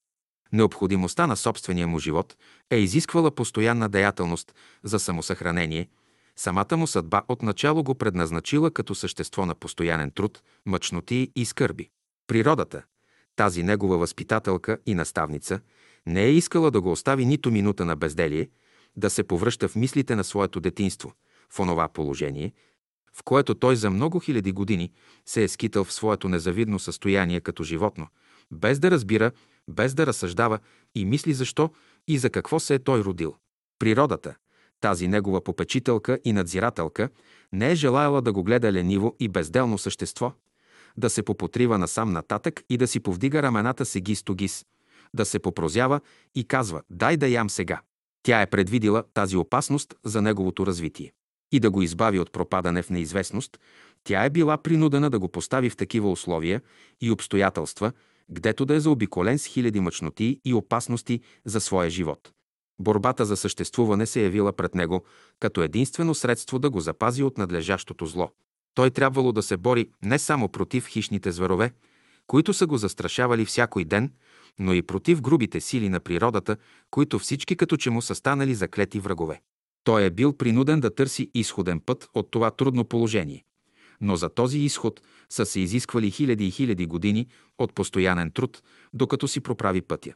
Необходимо е било за него да направи избор помежду голия живот и знанието за истината. В борбата за самосъхранение той е видял едничкото условие за съществуване, в което самата природа му показала, че е необходимо за него да се подвизава, т.е. да изтреби своите противници и врагове и със силата на оръжието си да прокарва пътя си по лицето на земята. То е било необходимо от негова страна да премахва всичките пречки за безопасността на своя живот, освен това да подготви почвата на земята за своето развитие, която е била една от първоначалните условия да поддържа неговия род. Само по такъв начин той е можал да се множи и размножава по лицето на земята и да я направи поле за своята деятелност. До тук човек несъзнателно е вършил своята длъжност. Той не е можел да предвиди какво бъдещите векове ще донесат и какво бъдещите родове ще създадат. В него още не било се пробудило чувството на духовния живот. Той е бил невеж.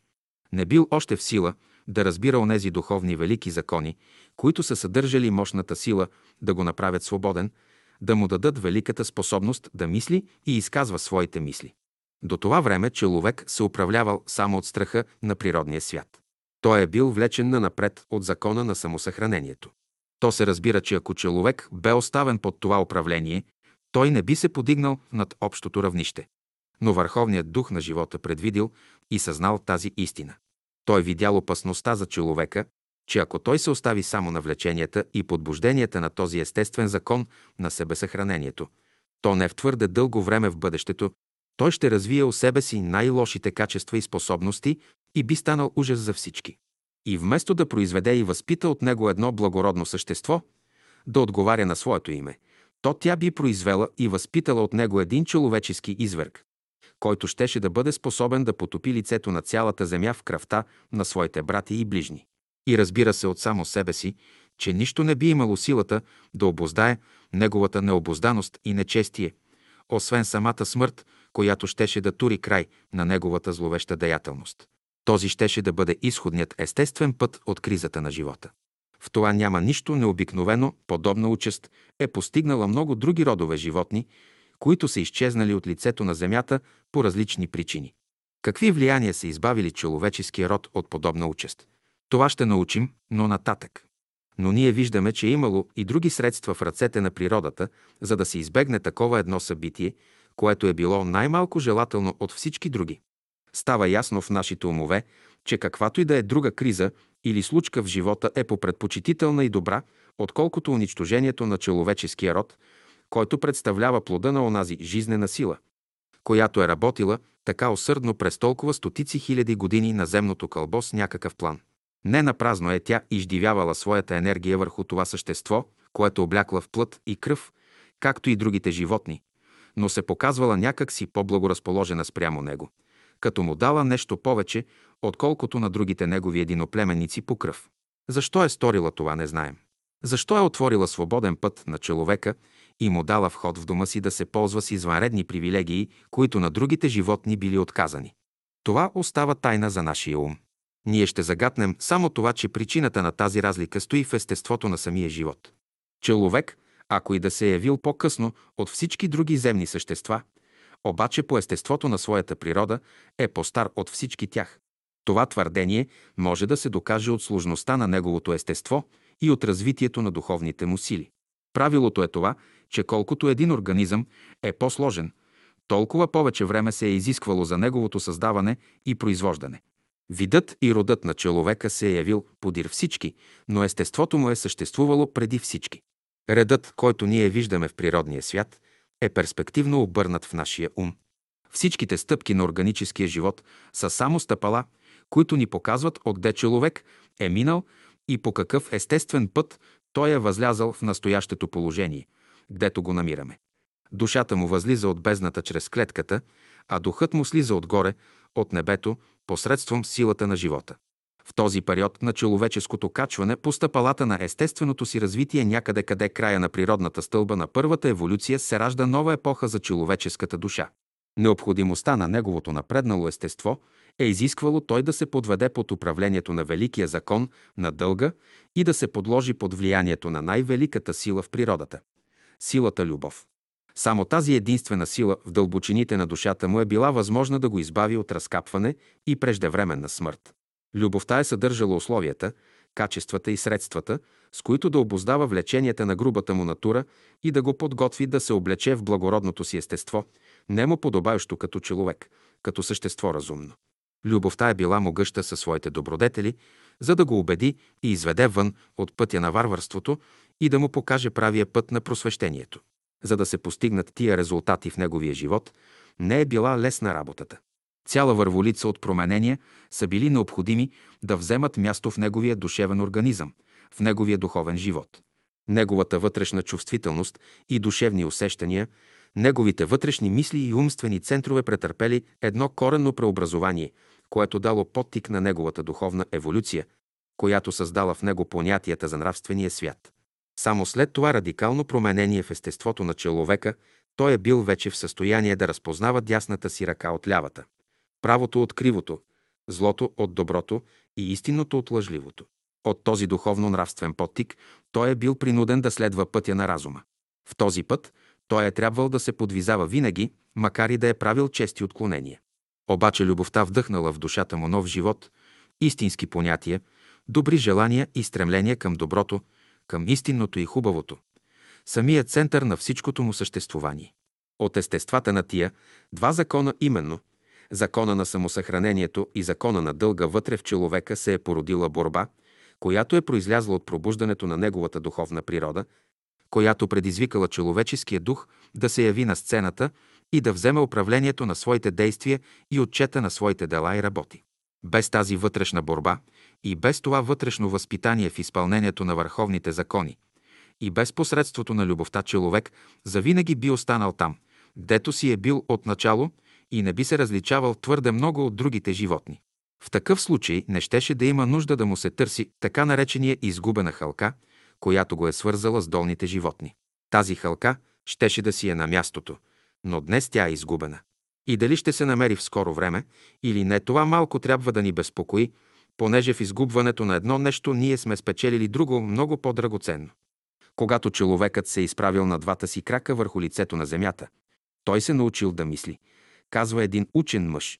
Тия два закона на самосъхранението и дълга можем да ги предположим да са двете противоположни страни на нашето естество или пак двата центъра на нашата деятелност в живота. Те са две истории, които ни разправят за началото на нашия живот, за миналото и бъдещето на нашето съществуване. Ние можем да уподобим тия два закона на две политически партия в една държава, които са борят за първенство и власт. Разбира се от самата природа на техните стремления, че едните и другите полагат всичките си старания и усилия чрез органите на адвокатите си да убедят обществото и света наоколо им, че техните стремления, желания и цели са най- добрите под цялото небе и че с тяхното идване на власт всичко ще тръгне по най-добрия път или, както простата поговорка казва, като мед и масло. Обаче истината в ползата на едната или другата партия остава да се потвърди от опитността. Това е общо правило. И Христос казва на едно място в Евангелието, от плодовете им ще ги познаете, може ли трънка да роди смокини или пък смокиня, трънки. Разбира се от самото естество, че не може. От тази очевидна истина следват две неща. Първо, предметите и вещите се ценят според своята стойност, а пак тази стойност напълно зависи от самото естество на предмета или веща. Второ, действующите сили са ценят според качествата на производящата енергия, която или ни ползва, или ни вреди лично или общо. Ползата се оказва от въздигането и съживлението на организма, в които душата действа, а вредата се забелязва от разстройството на този същ организъм. От този общ закон ние сме придобили едно истинско мерило в ума си, което ясно ни показва какви неща са подходящи и съобразни с нашата истинска природа и какви не са подходящи и несъобразни. С поясни думи, всяка деятелност определя качествата на своето естество от последствията и резултатите си. Ако нашият ум да не бе подложен под влиянието и влечението на страстите, то без съмнение всякой един от нас би избрал онова, което е истинно и добро за себе си и другите. Но за жалост в ежедневния живот това не е така. Опитът показва, че страстите владеят, а пък разумът слугува. От тази разница страда днес нашето общество, понеже не избираме онова, което разумът ни диктува, а напротив, онова, към което страстите ни влекат, обаче всякой знае, че страстите са слепи и неразумни, тогава не е възможно на една сляпа сила да ни ръководи в пътят на добрия и просветен живот. Кой е онзи народ, който е бил така ръководен, че е успял? Има ли поне един пример в историята? Нито един. Всякой народ или общество, което се е оставило да бъде ръководено от тях, безвъзвратно е пропадало под ударите на съдбата. Но можем ли ние да мислим, че нашата участ ще бъде по-добра, ако не обръщаме внимание на справедливостта и човеколюбието? Съмнително е. Общата поговорка казва «Сляп сляпа го ако води, той и двамата ще паднат в ямата».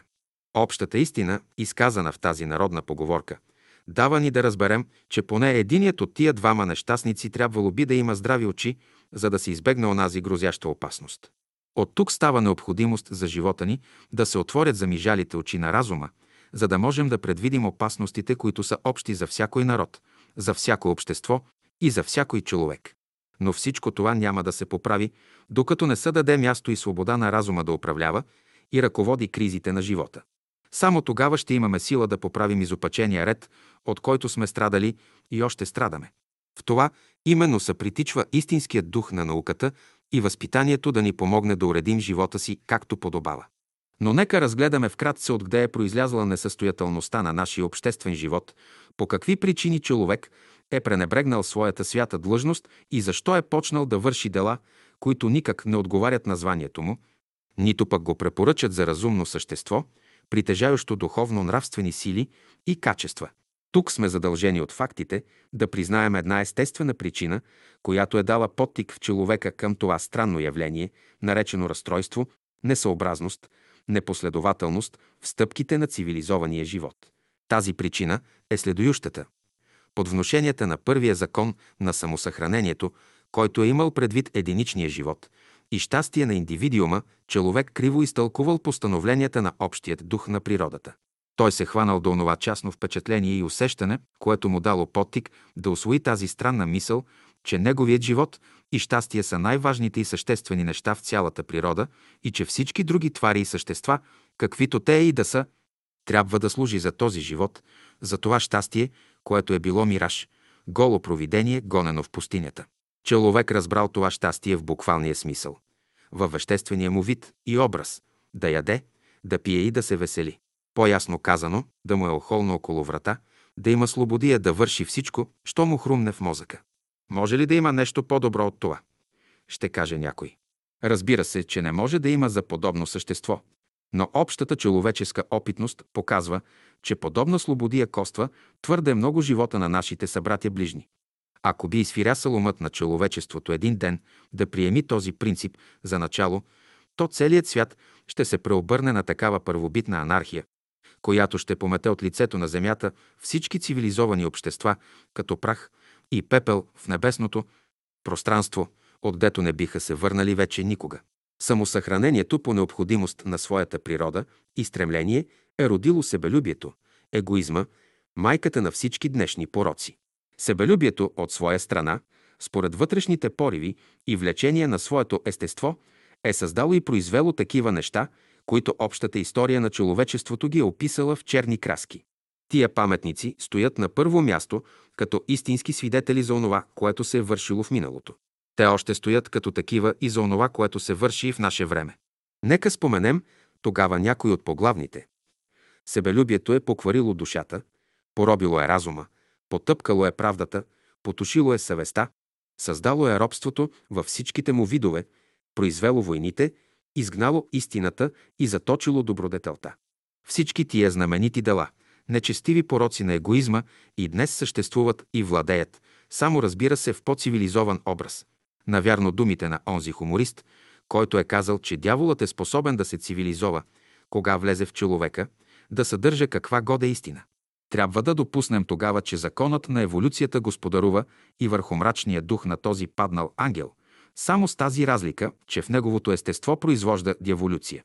Несъмнено този Тартор е тласкан и обезпокояван от силите на върховния дух на природата, който без разлика на звание нуди всички твари да се подвизават и работят в общото поле на нейната деятелност, по какъвто занаят или професия тям се нрави повече. Трудът и честността, които бяха препоръчени на вашите прародители като предпазителни мерки против злато, днес са премахнати навсякъде. Честният труд днеска се счита унизителен. Да се работи, но как? Ето въпросът. Старият дявол, за когото ни разправя поетът Милтон в изгубеният рай, че бил изгнан от небето за свои стари грехове и беззакония, гдето се стараял да наруши мира и блаженството на небесните жители, за което престъпление бил хвърлен с главата надолу с всичките му последователи в бездната, в която падал девет деня. От това падане насам той се е повразумил, станал е дълбокоучен дипломат, не ходи той вече тъй бос през просото, научил се е да се съобразява с времената, нравите и слабостите на хората. Пази се той като от огъня, да не би и от тази земя да го изхвърлят с главата на надолу някъде в страшната бездна. Онова, което е спечелил в човеческото сърце, добре го държи. Всичко обещава, нищо не дава. Повидимо му доброто желае, но всъщност злото прокарва навсякъде. Желая той от сърце и душа да опази плодовете от първата цивилизация на естествения себелюбив човек. Този първобитен представител на човеческото достоинство е бил порядъчен човек, който не е мислил за нищо друго, освен за търбуха си. За него нито душа, нито правда, нито истина, нито любов са съществували. За него било безразлично дали човечеството успявало или пък морално отпадало. Дали неговият ближен страдал и от неволя умирал. Това за него било все едно, докато неговият живот и щастие оставали непокътнати. Но види се, даже и самата природа вечно не търпи такава аномалия и хладнокръвие, нито пак постоянства в своите грешки, както человеците често правят. Ако един закон не може да постигне изискуемите резултати, тя привожда в действие втория на сцената да вземе своето място. Несъмнено такова едно променение в установения ред на живота коства хиляди жертви, защото ни докарва в стълкновение един с други го. Повдига се борба за нови начала, за нов живот, в който мислим, че ще намерим ново щастие и блаженство, за което душата ни постоянно лъмти и жадува, както еленът за бистрите потоци. Но минуват се години и векове, а това щастие и блаженство все не пристига. Види се от законите на природата, че целта в нея се различава в голям размер от нашата. Ние се трепем за храна и се бием за слава, а пак тя се труди да създаде и възпита благородни същества от нас и да произведе хармония и единство помежду разните сили и елементи в обширното царство на своите владения.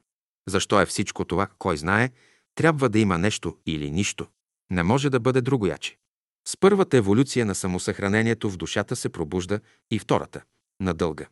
С първата цивилизация на себелюбието у неговия дух прониква и втората цивилизация на любовта. Така действа общият дух, някак несъобразно, според нас и нашите взглядове.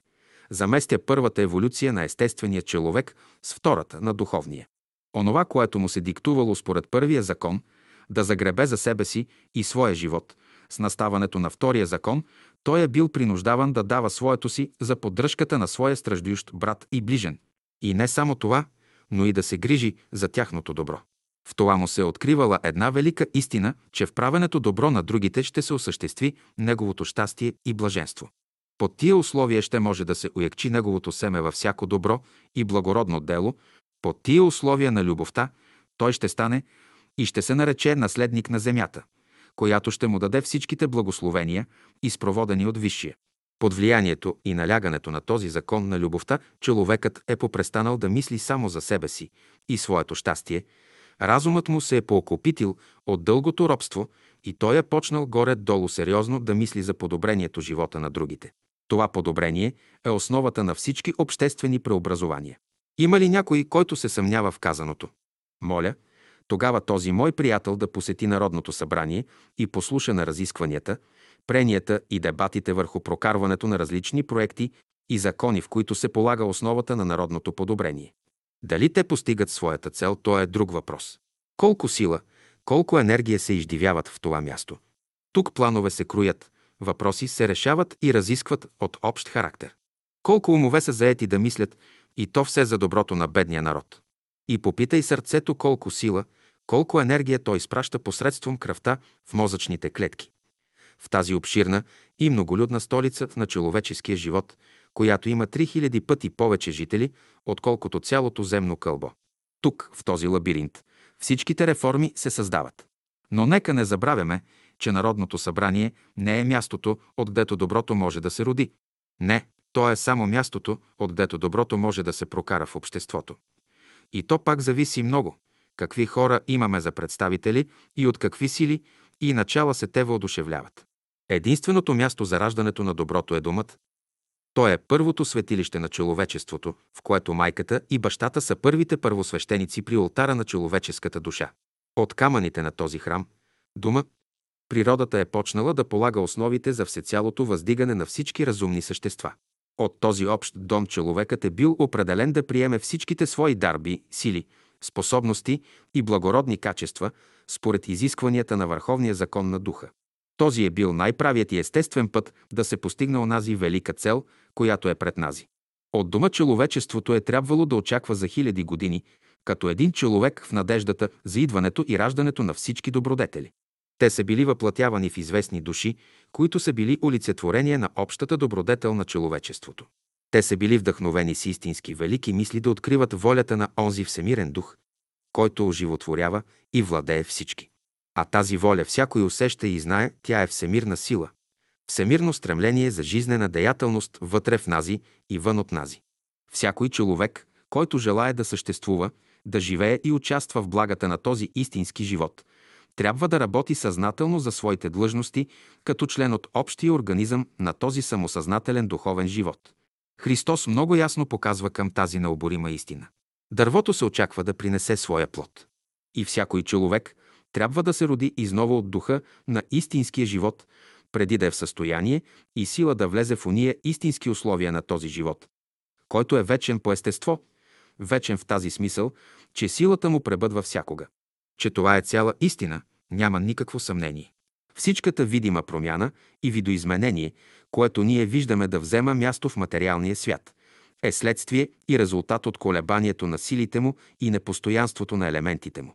Този характер на настоящия физически свят произлиза от устройството на естеството му, което няма постоянна пропорция, но се изменява постоянно според някакви вътрешни закони, които не ни са известни.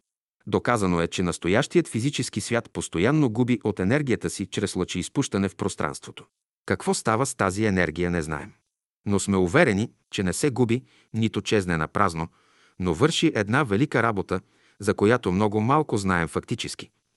Но времето не ще бъде далеч, когато повече светлина ще блесне в ума ни върху тази тайна. Под силата на този факт, ние сме принудени да признаем тази необходимост, именно, че силите в природата и силите вътре в живота трябва да се оползотворят без това преобръщане и превръщане нашето съществуване е невъзможно. Нужно е като разумни твари да мислим. Животът е най-голямата важност, казва един философ. И всякой, който го продаде и прахоса за нищо и никакво, показва, че му липсва нещо в ума. Да, липсва. Ние трябва да почнем преобразованието вътре онази. Тук са именно първоначалните елементи, от които може да се създаде един свестен живот, пълен с хубости и добрини. Тук именно лежат първоначалните закони, по които се е създала цялата Вселена. Нека да се не чудим на това. Семето на бука е малко по величина, но с време става великолепно дърво. Всичката опасност стои само в две неща. Първо, да се не изгуби вътрешната му сила, която преобръща елементите на физическия свят за в полза на живота, и второ, да се не пропуснат условията, които му дават възможността да постигне тази цел. Тук е тайната на успеха на всякой разумен живот. Природата не е почнала своите велики творения и произведения по един фантастически начин, какъвто си мислим и въображаваме по някой път. В нея има последователност и ред. Тя е почнала своята велика работа от най-дребните и най-малките неща, незабележителни по своята големина. В този случай тя е странна в своите действия и постъпки. За създаването на материалния свят тя е трябвало да почне първом от атомите, най-малките частици на веществото, които за сега знаем. Това е твърдението на науката. А въображавали сте си някога като каква трябва да е величината на един атом? Учени математици с тънки изчисления са намерили да е приблизително една 25 милиона част от диаметъра на 2 см и половина или една милиона част от диаметъра на 1 мм. От тази дълбочина, от тази ничтожна величина, за нашето понятие природата е трябвала да приготвя настоящата видима Вселена пред очите ни. За колко хиляди и милиони и милиони векове на миналото тя е трябвало да събира и сгрупирва тия малки частици. Кой знае, тя е трябвало с неописуема търпеливост и внимание да събира и сгрупирува атоми, да образува молекули, маси, слънца, планети и най-после цели системи. Тук е било необходимо труд и постоянна деятелност, за да се произведе и създаде нещо порядъчно, нещо велико и хармонично в естеството на своето устройство. Ние днеска желаем да създадем едно общество, което да е самият идеал и въплъщение на всичко, що е добро и благородно. Това го желаят и нашите приятели социалисти-демократи. Това те и мечтаят, както и ние. Но нека не забравяме истината, че с шум, врява, окоряване един други го този идеал няма се постигне, нито пък с разрушаване на всичко, що носи името старо и преживяло. Нито пък с настоящите начини да си вадим очите и си трошим шапките по изборите за политически права. Нито пък чрез днешната цивилизована политика, в която лъжата е главният елемент. Лъжата по естество е два вида черна и бяла, казва някой си учител по нравствената философия. Черната лъжа дължи своето съществуване на долните класове на обществото, когато бялата лъжа дължи своето съществуване на горните, по-образовани, а особено на висшата дипломация. Макар и днес политиката да предпочита бялата лъжа пред черната, обаче тя си е все лъжа, няма свойствата на истината. От всяко известен човек днеска се изисква не само шум и врява, но и дела, съобразни с благородния живот. Не трябва да плачем за нещастията на хората с крокодилски сълзи. Светът е бил оплакван по този начин от създанието мира, но каква полза сме придобили от този крокодилски плач? За в бъдеще ние се нуждаем от съчувствие, което произлиза от една душа, пълна с любов за доброто на другите. Единствената надежда за подобрението на обществения и честен живот трябва да се тури във възпитанието на дома. Към дома трябва да се присъединят училищата и всички други благородни учреждения, които носят възпитателен характер. Всичките трябва да се хванат ръка за ръка за постигането на тази единствена цел, която е основата на общественото благоденствие. Силата проявлява своята мощ в съединението, но това съединение изисква елементи приготвени, в които силата да покаже своята благотворителна деятелност и влияние. Без тия елементи силата няма значение самата по себе си. Това преобразование ще се постигне само тогава, когато почнем напълно да съзнаваме и усещаме източника на злото и когато в нас се роди онова дълбоко желание да се освободим и избавим от това робство. Един болен е принуден да повика един вещ доктор да му помогне, щом като усети опасността за своя живот. Злото и порокът не са вънка, но вътре в нашия организъм. Те са последствия от предидущи причини, които тясно са свързани с нашите мозъчни центрове, в които особен род клетки са впрегнати с физико-психически стремления, подбуждат ни да играем ролята на дейци и причинители за добро или зло. Къде се крият основните причини за тази двояка деятелност в душата? За това щем говори по-после. Това извращение на нашите сили и способности е възприето от деди и прадеди, то е дълбока и естествена наклонност, която се явява в нашия душевно-нравствен живот, щом ни се представят известни условия и причини, които да ни подбудят и заставят да вземем такова направление, което съвпада с течението на природният водопад. Силата на когото влече всичко без разлика в едно и също направление. Ако нашият духовен живот няма достатъчна нравствена сила в ръката на волята, да отклони и избегне влиянието на това вътрешно влечение, то опасността е тъй неизбежна, както падането на един камък, който е вече изгубил равновесието си от върха на една скала. Тук законът е един и същ, всичката разлика е само в начина на действията му. В първия случай всички тела, които губят равновесието си, падат и се разрушават, а във втория всички разумни същества, които престават да следват пътя на своята длъжност, лишават се от нравствена свобода и падат жертва на духовното разкапване. Въпросът, който естествено се повдига в ума, е какъв лек да се употреби против това зло. Днешните злини и нещастия в обществения и частен живот са резултат от тази извратена природна наклонност, наречена първороден грях, душевно разстройство или по-добре, умствено отпадане светът до голяма степен е под влиянието на тази сила, на тази пъклена страст, която е покварила и заразила всичко добро онази. Отговорността, разбира се, пада върху всички нравствени същества, които са допуснали да се развие от техния живот. Всякой, който прави грях, казва Христос на фарисеите, раб е на греха. Но ако искате да бъдете свободни, променете живота си. Докле имате виделината, вярвайте в нея, за да сте синове на виделината, понеже който ходи в тъмнината, не знае къде отива тази жизнена виделина, е онази фосфорическа сила, която ни кара да мислим за неща велики и славни. Тя е силата, която е създала в нашия живот всичко добро и благородно. Тя е силата на стремящия се живот, който въздига и оживотворява всичко мъртво. Когато умът е лишен от тази фосфорова сила, той е лишен тъй също и от възвишени идеали за живота. В него не живее вече човеческият дух, но скотският. Лицето му се помрачава, понеже той е дарба само на човека, на човека, който мисли и разсъждава. Когато душата изгуби тази съществена сила на виделината, след нея последва нравствено отпадане и разкапване. И добре е забелязал един учен философ, че без фосфора и мъртвите не биха могли да възкръснат. Когато човек изгуби тази вътрешна фосфорова сила, той е изгубил вече своите най-възвишени чувства. Неговата душа става тъпа и нечувствителна, за нея вярата и надеждата изгасват постепенно, миналото остава само призрак, а бъдещето – привидение и гола измама.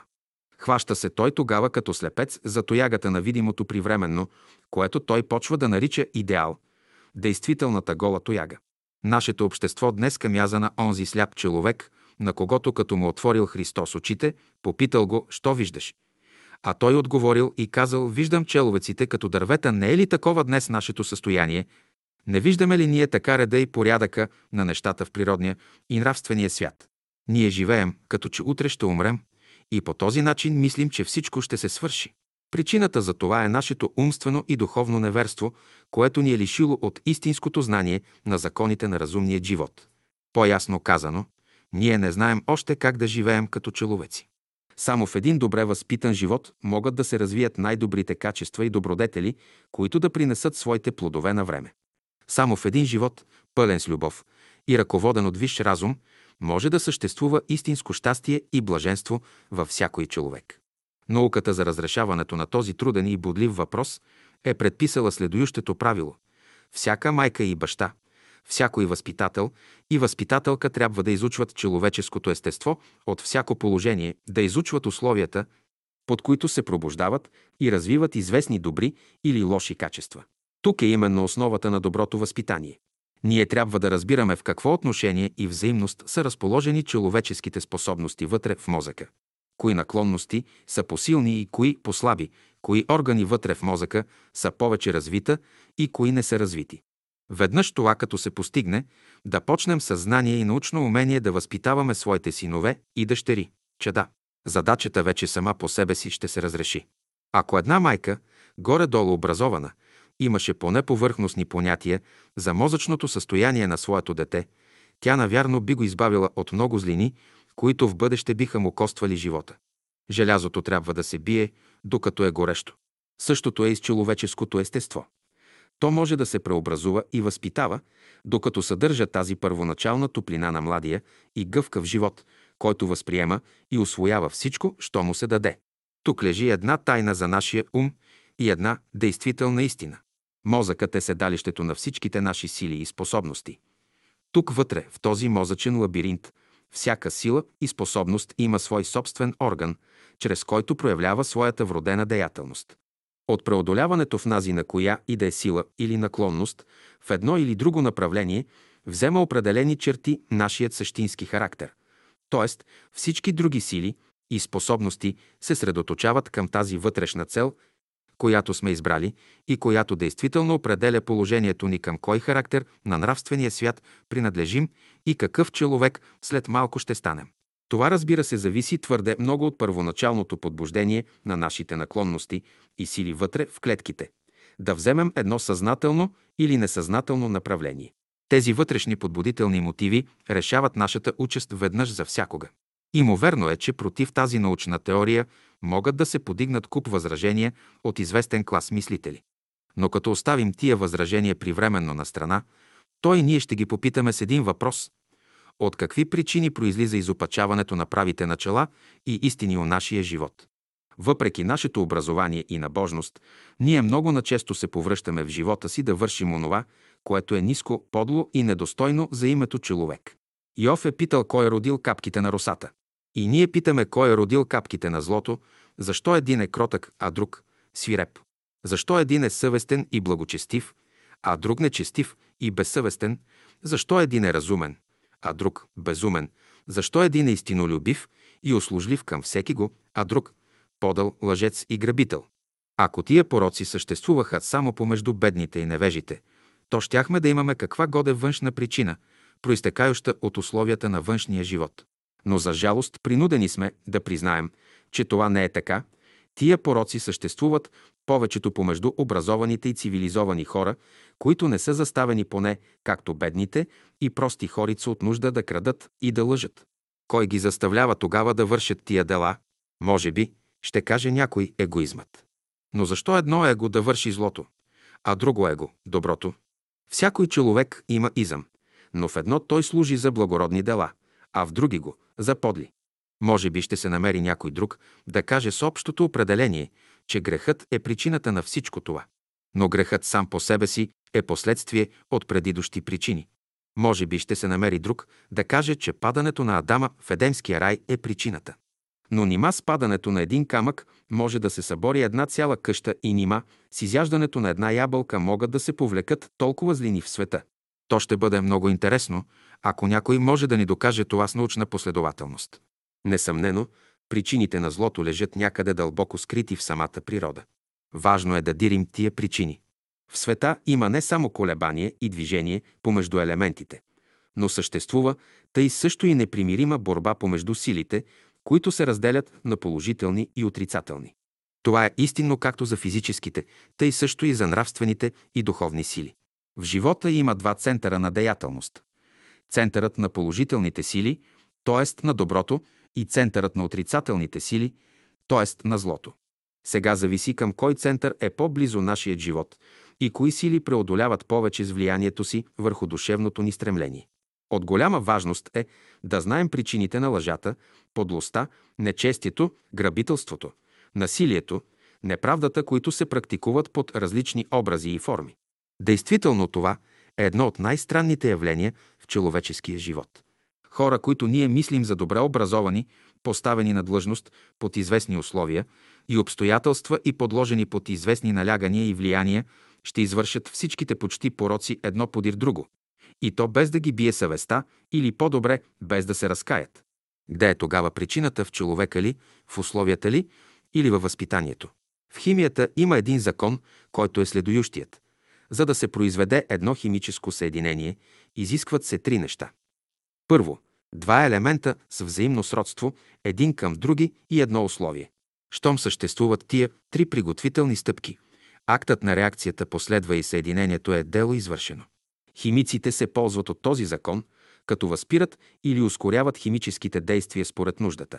В този случай условието се вижда да е причината, а двата елемента – дейците, т.е. виновниците на химическото дело.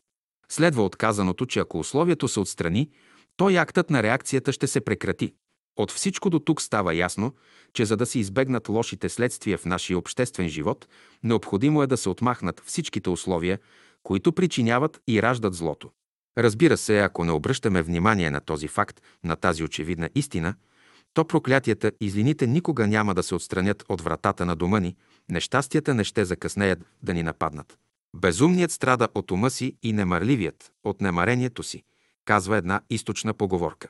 И право е казал един философ, че немърливостта е майка на всички злини.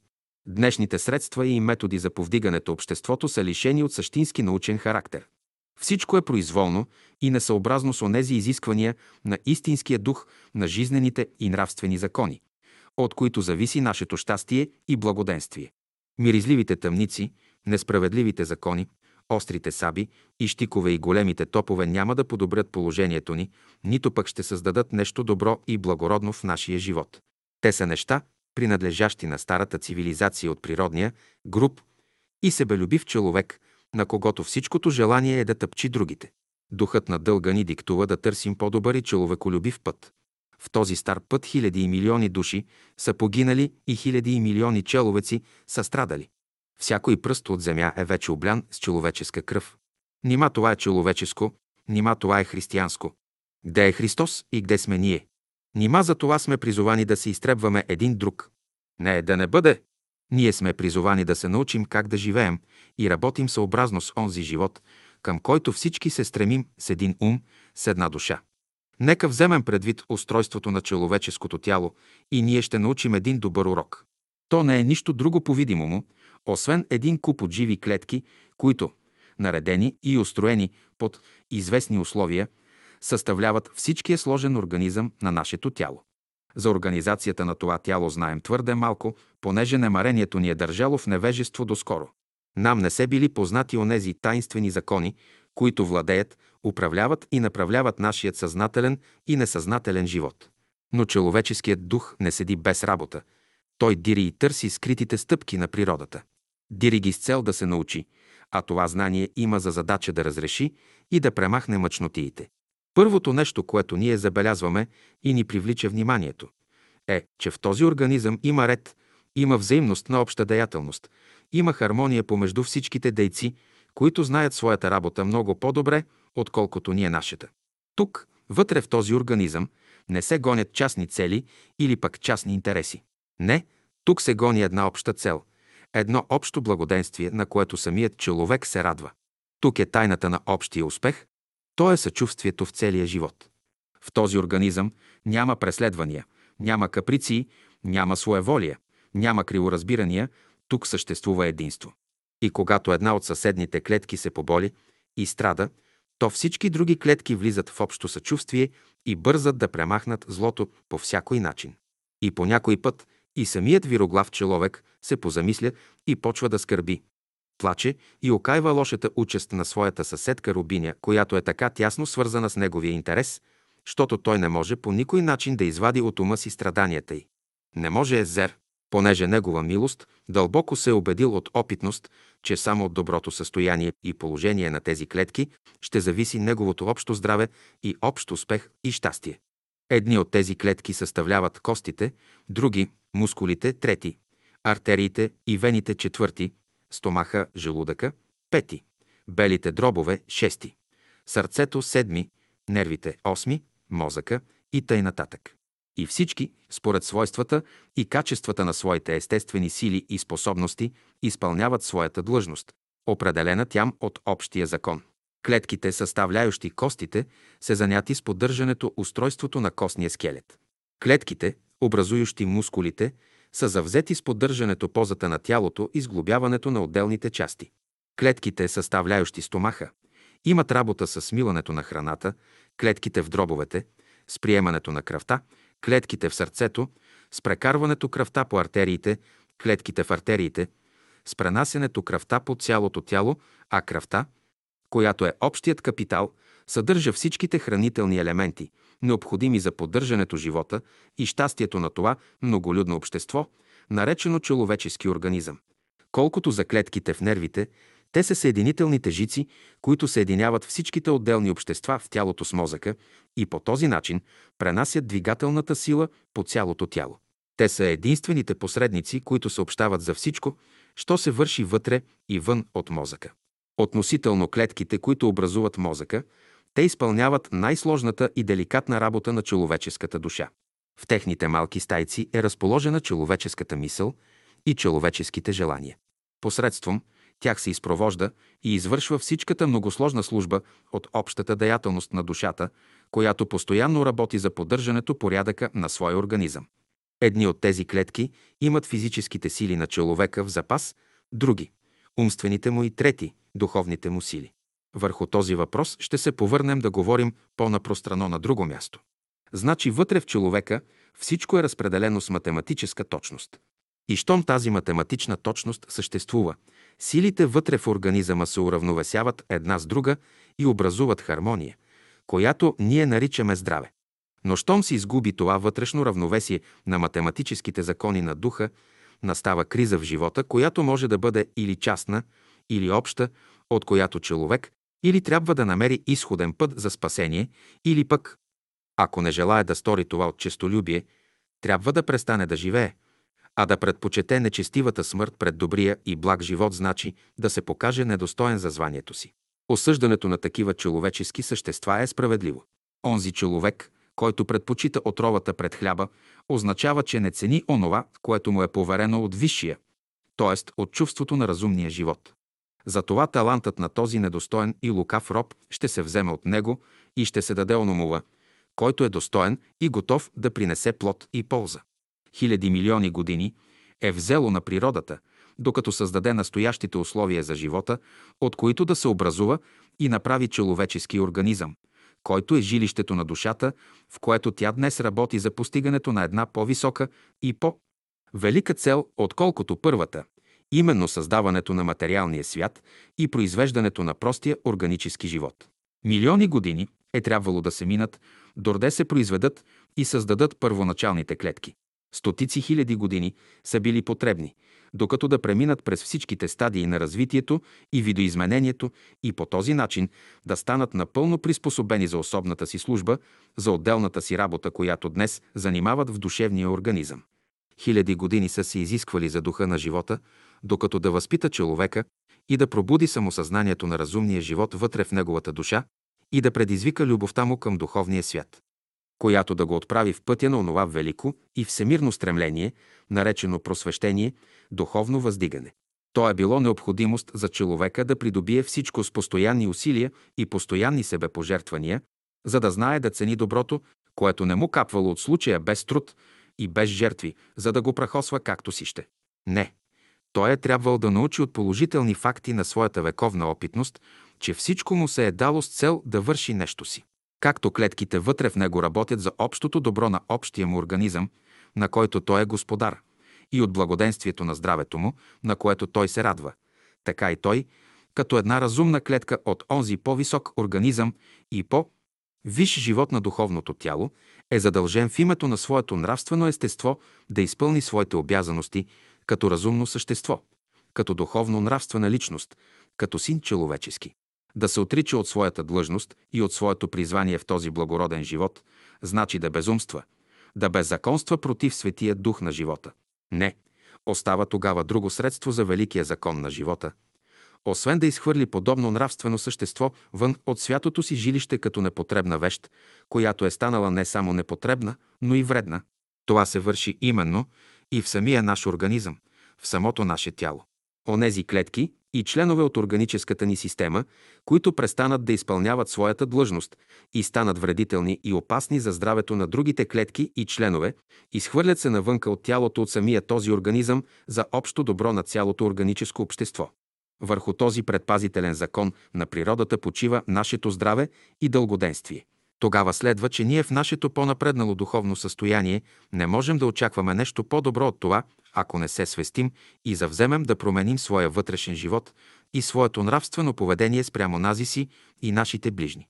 Надлежащата нужда и необходимост на нравствено-духовните закони, под които се ръководи разумният живот, изискват от всякой човек едно вътрешно и коренно преобразование и новораждане от духа на истината.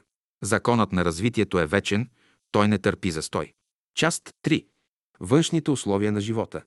Една от най-заплетените и замотани тайни в природата е животът. За произхождението му нищо положително не знаем. Онова, което сме научили относително природата му, то е придобито от наблюдение явленията на силата му, която се различава диаметрално противоположно от силите на физическия свят по степента и качествата на своето естество. Онова, което забелязваме относително живота, е, че той се е явил в системата на природният свят под известни условия, които по необходимост клонят да потвърдят истината, че природата има определена една каква и да е цел, едно какво и да е стремление. Ние сме принудени да признаем очевидната истина, че животът е влезнал в настоящето си положение с едно определено подбуждение да се развива, расте и стане фактор и главен деец в по-нататъчното проявление на Върховния дух във Вселената. За да се постигне това върховно стремление в природата и да се роди и развие настоящия органически живот, когато духът ни притежава, преди всичко е трябвало почва, на която да тури ногата си. Почвата е съставлявала една от най-важните елементарни първоначални необходимости за съществуване. Почвата е съдържала първата приготвителна стъпка за идването на жизнената сила в царството на природата, за да завземе новата среда на своята деятелност, да влезе в новите условия на своето битие. За постигането на тази обективна реалност сили са били нужни да приготвят жилището му и да отворят свободен път за неговото влизане, т.е. въплатяване, възприемането на настоящето си естество, облечено в плът и кръв. Природата трябвало да впрегне своите физически и химически сили и да ги натовари с великата работа да й доставят елементите на почвата посредством събирането малките частици на веществото, населяющи пространството, в общи маси, названи небули, в центрове, наречени слънца и в системи, наименовани слънчеви и планетни общества. От научните факти и сведения се учим, че главният двигател в тази огромна материална работа е бил законът на теготенето. Под неговата сила и влияние всичките отделни частици на материята са били принудени да изгубят своето първоначално положение и да се стекат към общото направление на материалната солидарност, наречена видим свят или Вселена. От тази първоначална мъгливост, състояща се от безбройно и невъобразимо множество атоми, независещи един от други, буйни и неукротими по естество, движещи се по милиони пъти в секунда, и то в различни и всевъзможни направления, е трябвало да се създаде нещо си. Въображете си какво хаотическо състояние представлявала тогава видимата Вселена. Каква Вавилония е преодолявала помежду частиците на веществото, каква фантасмагория е съществувала в движението на атомите, които по-видимому не са имали никакво определено направление. Всичко се е показвало на един развълнуван океан в пространството, вечно колебающ се, без никоя определена цел. От това хаотическо състояние е било нужно и необходимо да се образува и създаде нещо порядъчно и хармонично, отговарящо на условията, изисквани от живота. Каква велика задача е предстояла пред лицето на природата? Да развие и устрои настоящия свят, настоящата видима Вселена, със своята хубост и вечна хармония на единство, проистекающа от вечни и неизменяеми закони, работещи с математическа точност и последователност. Ако във Вселената съществуваше и действаше само законът на теготенето, именно частиците да се привличат с еднаква сила, то Вселената не би достигнала настоящето си положение и не би приела настоящия си образ. Имоверно е да предположим, че частиците на веществото биха се сгрупирували в една обща маса, която не щеше да е приспособена за нищо. Атомите завинаги щяха да си останат отделни и независещи единици, без да проявят своята вътрешна деятелност, която е лежала скрита в естеството им. Те щяха да се прилепят един до други по един механически начин, но никога не биха влезли в по-тясна связ. Това заключение извличаме от факта, че теготенето по естеството си е повечето механическа сила на движенията, с помощта на която частиците и телата са били турени в пространството на подобаващите им места. Всичко, което законът на тежеста извършва, е известно налягане върху материята – което науката нарича теготене или падане на телата в пространството към центъра на тежеста. Върху неговата първоначална основа почива неразрушимостта на материята, т.е. на първоначалните форми на веществото, наречени атоми, които сами по себе си не са нищо друго, освен изражение на известно количество сила, която е затворена в естеството им. Всичката работа на теготенето е да поддържа един установен ред, вече отдавна създаден от предидущи причини и начала, освен това да спазва същевременно единство помежду всичките отделни дейци на материалния свят, като ги държи в границите на своята сила и влияние. При всичко, че всемирното теготене играе една от най-важните роли в Вселената, при все това известни факти ни навеждат към мисълта да заключим, и то справедливо, че ако този закон на теготенето не би се обословил или пък видоизменил и подпомогнал от закона на всемирното сродство на елементите, то навярно видимата Вселена днес щеше да има друг изглед, не толкова приятен. Във всемирното сродство се крие една от великите тайни на общата деятелност на природата, която проистича от свободното действие на атомите, които влизат в всевъзможни взаимни съюзи помежду си, от които съюзи се образува постоянна енергия, която се пренася от различни среди по цялата Вселена. Без всемирното сродство светът завинаги би останал вечно безплоден и вечно безцелен. Мрак и тъмнина щяха да владеят навсякъде, влиянието на топлината и светлината не щяха да са понятни на нази, духът на човеческата душа завинаги щеше да остане затворен в вечната бездна, в която нищо друго не би съществувало, освен вечно мълчание. Светът над вратата си щеше да има надписа «Изгубен мир», любовта и злобата, обичта и ненависта, истината и лъжата погребани щяха да бъдат в пропаста на пространството. Не щеше тогава да има нужда ни от вяра в Бога, ни от възпитание в живота, ни от наука за развитието, ни от философия за просвещението. Мозъкът на бедните отчаяни философи, богослови, материалисти, идеалисти щеше да е в блажен покой. Светът щеше да бъде избавен от учението им. Животът е зло, без него е по-добро. Но види се явно от фактите, че природата не взела тия неща в съображение при устройството на Вселената. Това даже на ума и не идвало, че ще дойде един ден, когато ние, разумните твари, ще бъдем обезпокоявани от всевъзможни злини, които ще ни турят да се гоним по лицето на земята и да се бием всяко из брата си. Навярно ще каже някой, ако тя бе предвидила нашите нещастия, тя би ги взела във внимание, но вижда се, че това не влизало в сметката й. Главната й цел и задача била да устрои видимата Вселена тъй, както върховните й закони са го изисквали, и да даде на всяко и свято нези условия, посредством които да бъде приготвен и приспособен за всичките нужди на развиващия се и растящ живот. Дали тя си е въображавала, че когато дойдат разумните същества в дома й, ще подигнат куп разисквания, прения, гонения за всевъзможни предмети, въпроси, стежания и имоти, кому принадлежат по право. Това види се да е бил второстепенен въпрос, оставен на страна да се разглежда, кога му дойде времето. И не е чудно, че днес този въпрос е подигнат на разглеждане. Ако и да не разбираме още достатъчно езика на природата, за да се ползваме напълно от уроците, които ни дава всякой ден, при все това тя е сполучила да ни научи по нещо си за основните начала. Животът на миналото не е бил издивен на празно. Душата от дълговековната си опитност е научила някои от първите постановления на върховния живот. Мозъчните клетки са ни предали първата заповед, написана от Вечния дух. Законът на съвестта е прогласил вече вътре във всякой човек, че дългът е първата стъпка за успеха и щастието на живота във всякоя душа. Тази е първата аксиома, която трябва всякой разумен човек вече да проумее, защото времето на изхода ни наближава, да се освободим от фараоновото владичество. Има философи, които гледат с презрение на живота. За тях човечеството не е нищо друго, освен материална сган, който днес съществува, утре изчезва.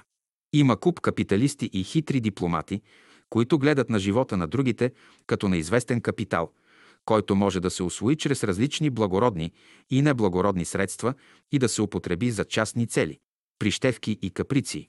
Върху тази основа народите още се стремят да подигнат своята бъдеща слава и щастие. Голо щастие – измама на човеческото чтеслави. От времето на нашите първи прародители ние все това блаженство търсим в този свят, но то няма да дойде, ако и да го чакаме за хиляди и милиони години. Тази подла и нечестива философия няма да създаде нашето бъдеще блаженство, нито нашия бъдещ живот. Тя няма да ни освободи от отговорност спрямо закона на дълга и правдата. Гол излязох от майчината си отроба, казва праведният Йов. И гол ще се върна най-трудната работа, казва един физиолог, е да поправим един развален и разстроен мозък. Най-трудната задача, казва един възпитател, е да изправиш един покварен характер. Най-опасното нещо, казва един философ, е зле настроеното сърце. Голямата трудност с разваления и разстроен мозък се намира в разглобените му части и центрове, които са изгубили своето физиологическо равновесие, равновесие, което никой не може да поправи, освен самата природа. Голямата мъчнотия с покварения характер лежи у самата душа, които психически е различно настроена. Настроение, което проистича от връзката и влиянието на негативните духовни сили. Подобен характер само добродетелта е в сила да изправи и промени. Голямата опасност с зле настроеното сърце лежи в самата му динамическа сила, която може да избухне като вулкан, когато идее, щом се докосне злото до него. Подобно сърце никой не може да окрути, освен любовта. Сърцето е измамливо повече от всичко и твърде растленно, кой може да го познае?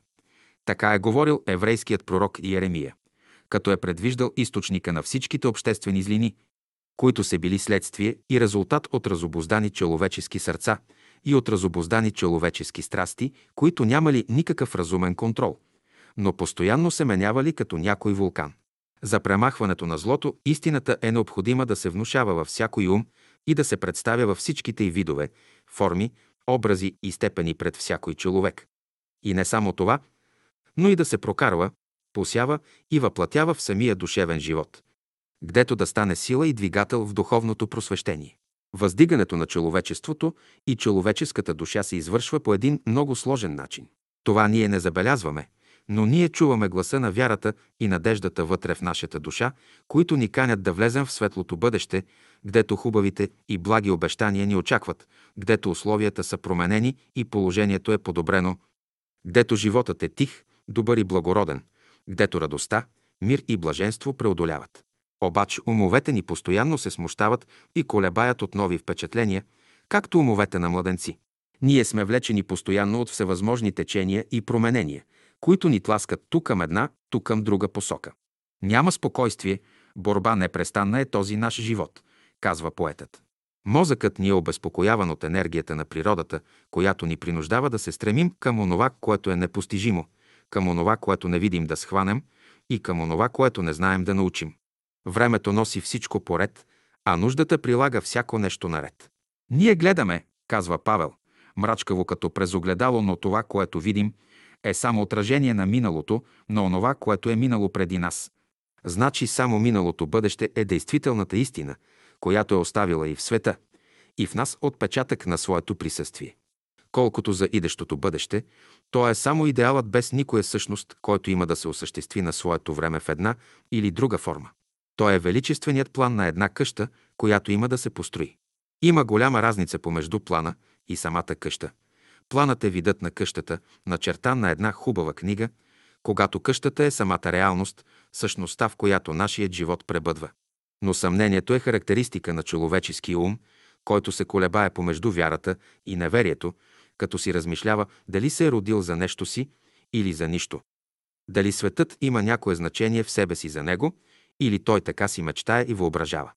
Дали се управлява от някого или от никого, как се е създал, кой го е произвел и устроил, дали някое велико същество, наречено Бог, или някоя велика сила, наречена природа. Такова е естеството на душата, защото тя не може да успява и да се разширочава в своето духовно развитие без тази вътрешна умствена светлина. Тя не може сляпо да се движи към каква и да е посока, тя се нуждае от идеал, който да я въодушевлява към нещо си, към нещо си не мъртво, но живо. Живо, което да има сродство и любов с нея. Богословът и теистът казват Бог е създал и устроил света. Той го управлява и той е всичко.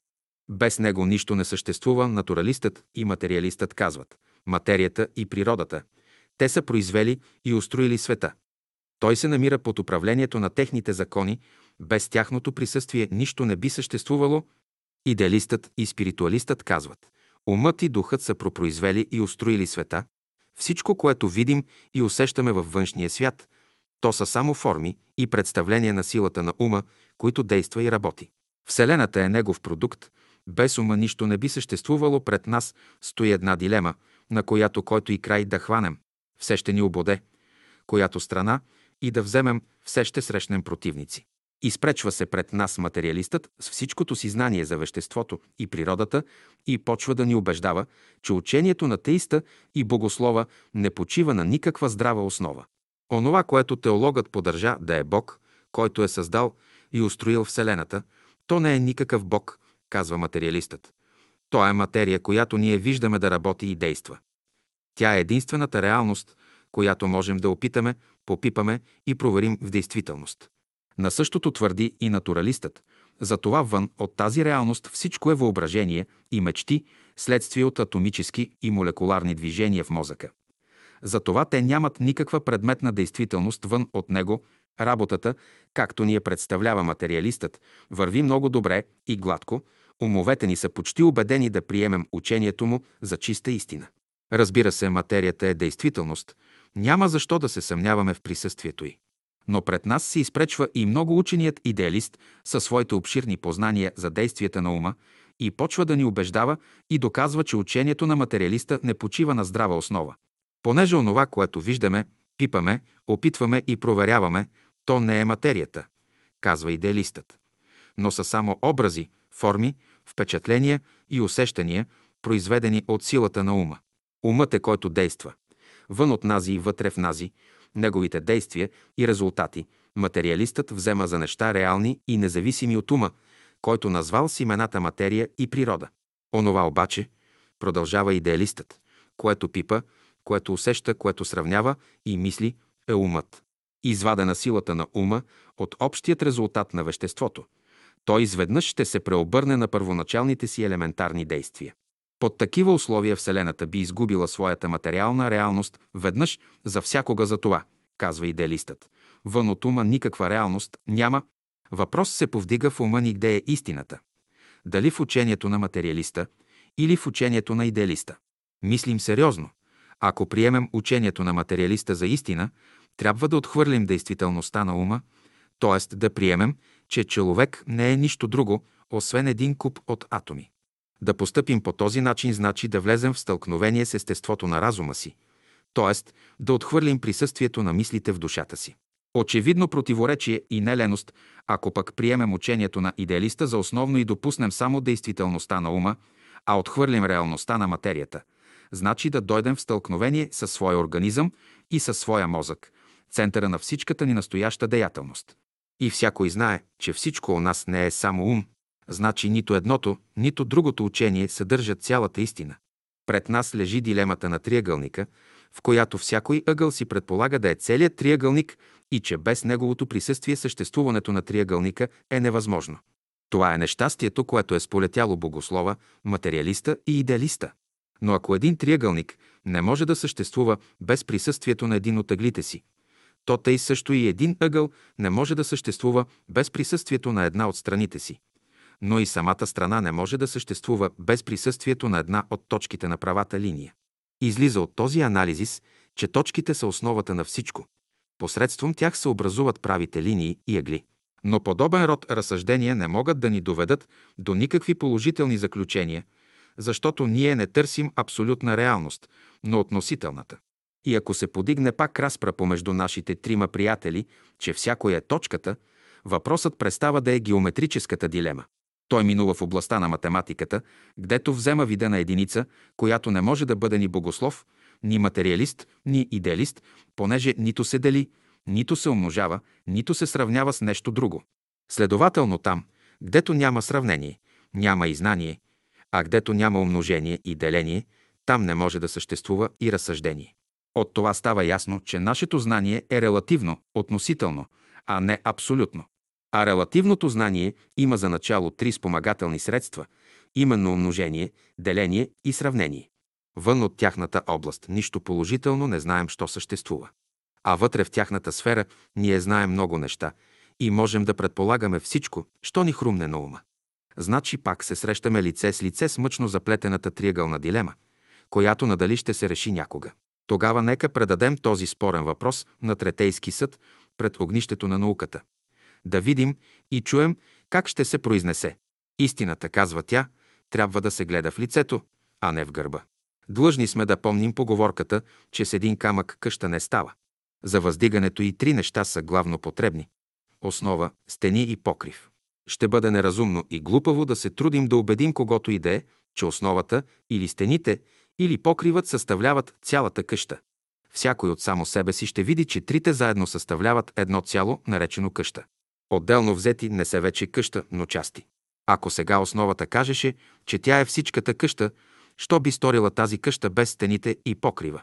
Или пък, ако стените кажеха, че те са цялата къща, що би сторила тази къща без основата и покрива? Или пак, ако покривът кажеше, че той е самата къща, що би сторила тази къща без основата и стените? Затова богословът, идеалистът и материалистът са задължени от фактите да завземат своите места там, дето им е определено от необходимостта. Къщата е построена от някого, който не е нито в основата, нито в стените, нито в покрива, но някъде и всякъде. Ако се разговарят за частите на къщата, имат право да различават, но ако смесват понятието за къщата с идеята за автора й, който я е построил, те се заблуждават, понеже не знаят каква е разликата помежду една пасивна реалност и една действующа същност. Но ако говорят за проявлението на неговата сила в цялата къща, те са едно и могат да се сгрупират в едно общо название богослово идеало-материалист. Тялото е организирано от вещество посредством силата на живота, която го е обословила и свързала с душата и ума. Затова сила, материя и ум не са три неща отделни и независещи едно от друго, но са свойства, качества и форми на едно и също битие, на едно същество вътре и вън от тях. Това същество, кога действа, действа в три главни форми, проявлява три главни качества, показва три главни свойства. Материята се определя от постоянните центрове, наречени атоми или монади. Силата от движението и количеството на центровете и ума, от сгрупируването и разпределението на атомите и силите в прями отношения, управляющи се от постоянни закони, работещи с математическа определеност и последователност за постигането целта в природата, които общият дух гони. Че това е цяла истина, няма защо да се съмняваме, науката ни е доставила от всякъде цял склад от факти, които говорят много по-ясно и вразумително, отколкото кой да е философ. И тъй свойствата представляват материята, качествата, силата, формите, ума. Всякой атом във Вселената носи на своето съществуване свойствата, качествата и формите, отпечатани в естеството му от първата битност. Тази битност е духът на живота, вечната животворяща енергия, която преобладава навсякъде из Вселената. Единствената същност, от която проистичат всичките разумни действия и стремления. Върховният закон вътре в душата, който я принуждава да се стреми към усъвършенстване. Върховната сила на самосъзнанието вътре в нашия дух, която ни постоянно подканя да се подвизаваме в доброто, да дирим благородното и възвишено – да любим истинното всичко това ни води към великия върховен разум, да знаем, що правим, да разбираме и разумяваме към какво се стремим. Това значи да живеем. Но за да се постигне всичко, което е пред душата и в душата на всяко разумно същество, изисквало се преди всичко време, място и условия, гдето да се посади първото семе на живота. Затова природата е била длъжна да работи и приготовлява всевъзможните бъдещи условия, за това толкова деликатно чадо на вечността. Онези славни епохи, които ни очакват в самата вечност на живота, които покрай сърцето ни не се минували още, нито в ума ни са влизали. Ако началото е толкова велико, какъв ще бъде зенитът на съвършенството, когато възприемем безсмъртието? Какво ще бъде състоянието ни, когато се облечем в пълнотата на живота, когато времето изчезне, а вечността настане? Събуди се, събуди се, ти, който спиш. Стани, стани, ти, който си паднал и простри ръцете си към надеждата, която си изгубил. Ръката, която те крепи, не е отслабнала и любовта на живота към теб не е изгаснала. От фактите, добити чрез научните изследвания, можем да допуснем, че вещественият свят не е имал този вид и образ, както ни се представя в настояще. Частиците, от които се състои, са били разпръснати в пространството на такова голямо разстояние, щото едва ли можем да си съставим какво годе понятие или даже да си въобразим в ума за границите на този обширен океан в бездната, състоящ от безкрайно малки частици, наречени атоми, които не са имали никакво определено движение, освен едно колебание и трептение. Силата на притеганието и отпласкването са действали с еднакъв момент. Следва, че материята, т.е. атомите са били в равновесие, немислимо е да е имало какво годе физическо търкане или действие. Онова начало, за което Моисей споменува в първата глава на Битие за небето и земята, не е друго начало, освен началото, когато всемирният закон на сродството, т.е. на любовта проявил своята деятелност както помежду монадите, тъй също и помежду естеството на силите. Да си представим индивидиумите на веществото, които са били в покой, седящи независими и хладнокръвни един към друг, като да са нямали никоя обща връзка помежду си. С влизането и пробуждането на тази вътрешна сила нещо особено се проявява. Цял ред от революции и еволюции се извършват във веществения свят. Особена страст се пробужда в естеството на тия малки същества, наречени атоми или монади, стават безпокойни, като че ли се наелектрисват и намагнетизират от особена сила, някоя скрита деятелност. Атомите почват все повече и повече да стават безпокойни, немирни и предприемчиви и готови за какъвто да е случай, стига само да им се даде пръв подтик.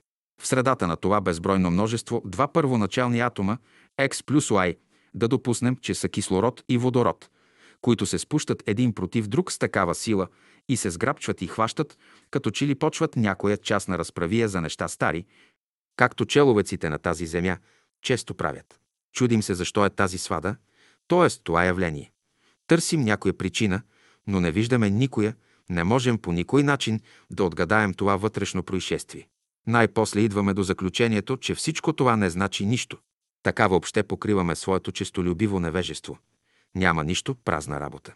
Но чудното е, че онова, което мислим за празно, то за чудо е пълно. Кой някога си е въобразявал, че в една капка вода могат да живеят хиляди и милиони животинки?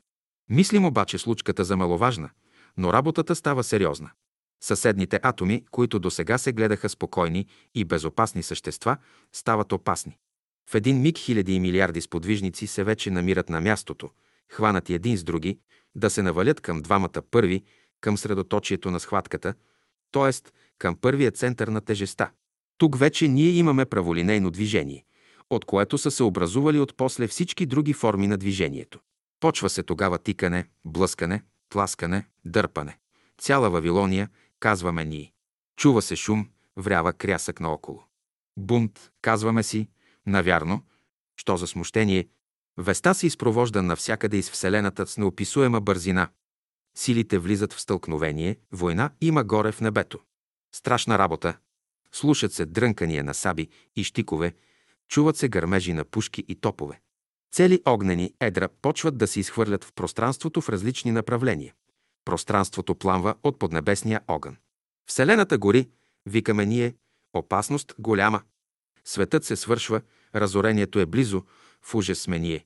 Но веществото се не губи, силата не престава, умът работи, Господ създава. Минуват се хиляди, милиони и милиони години и пространството изново се населява.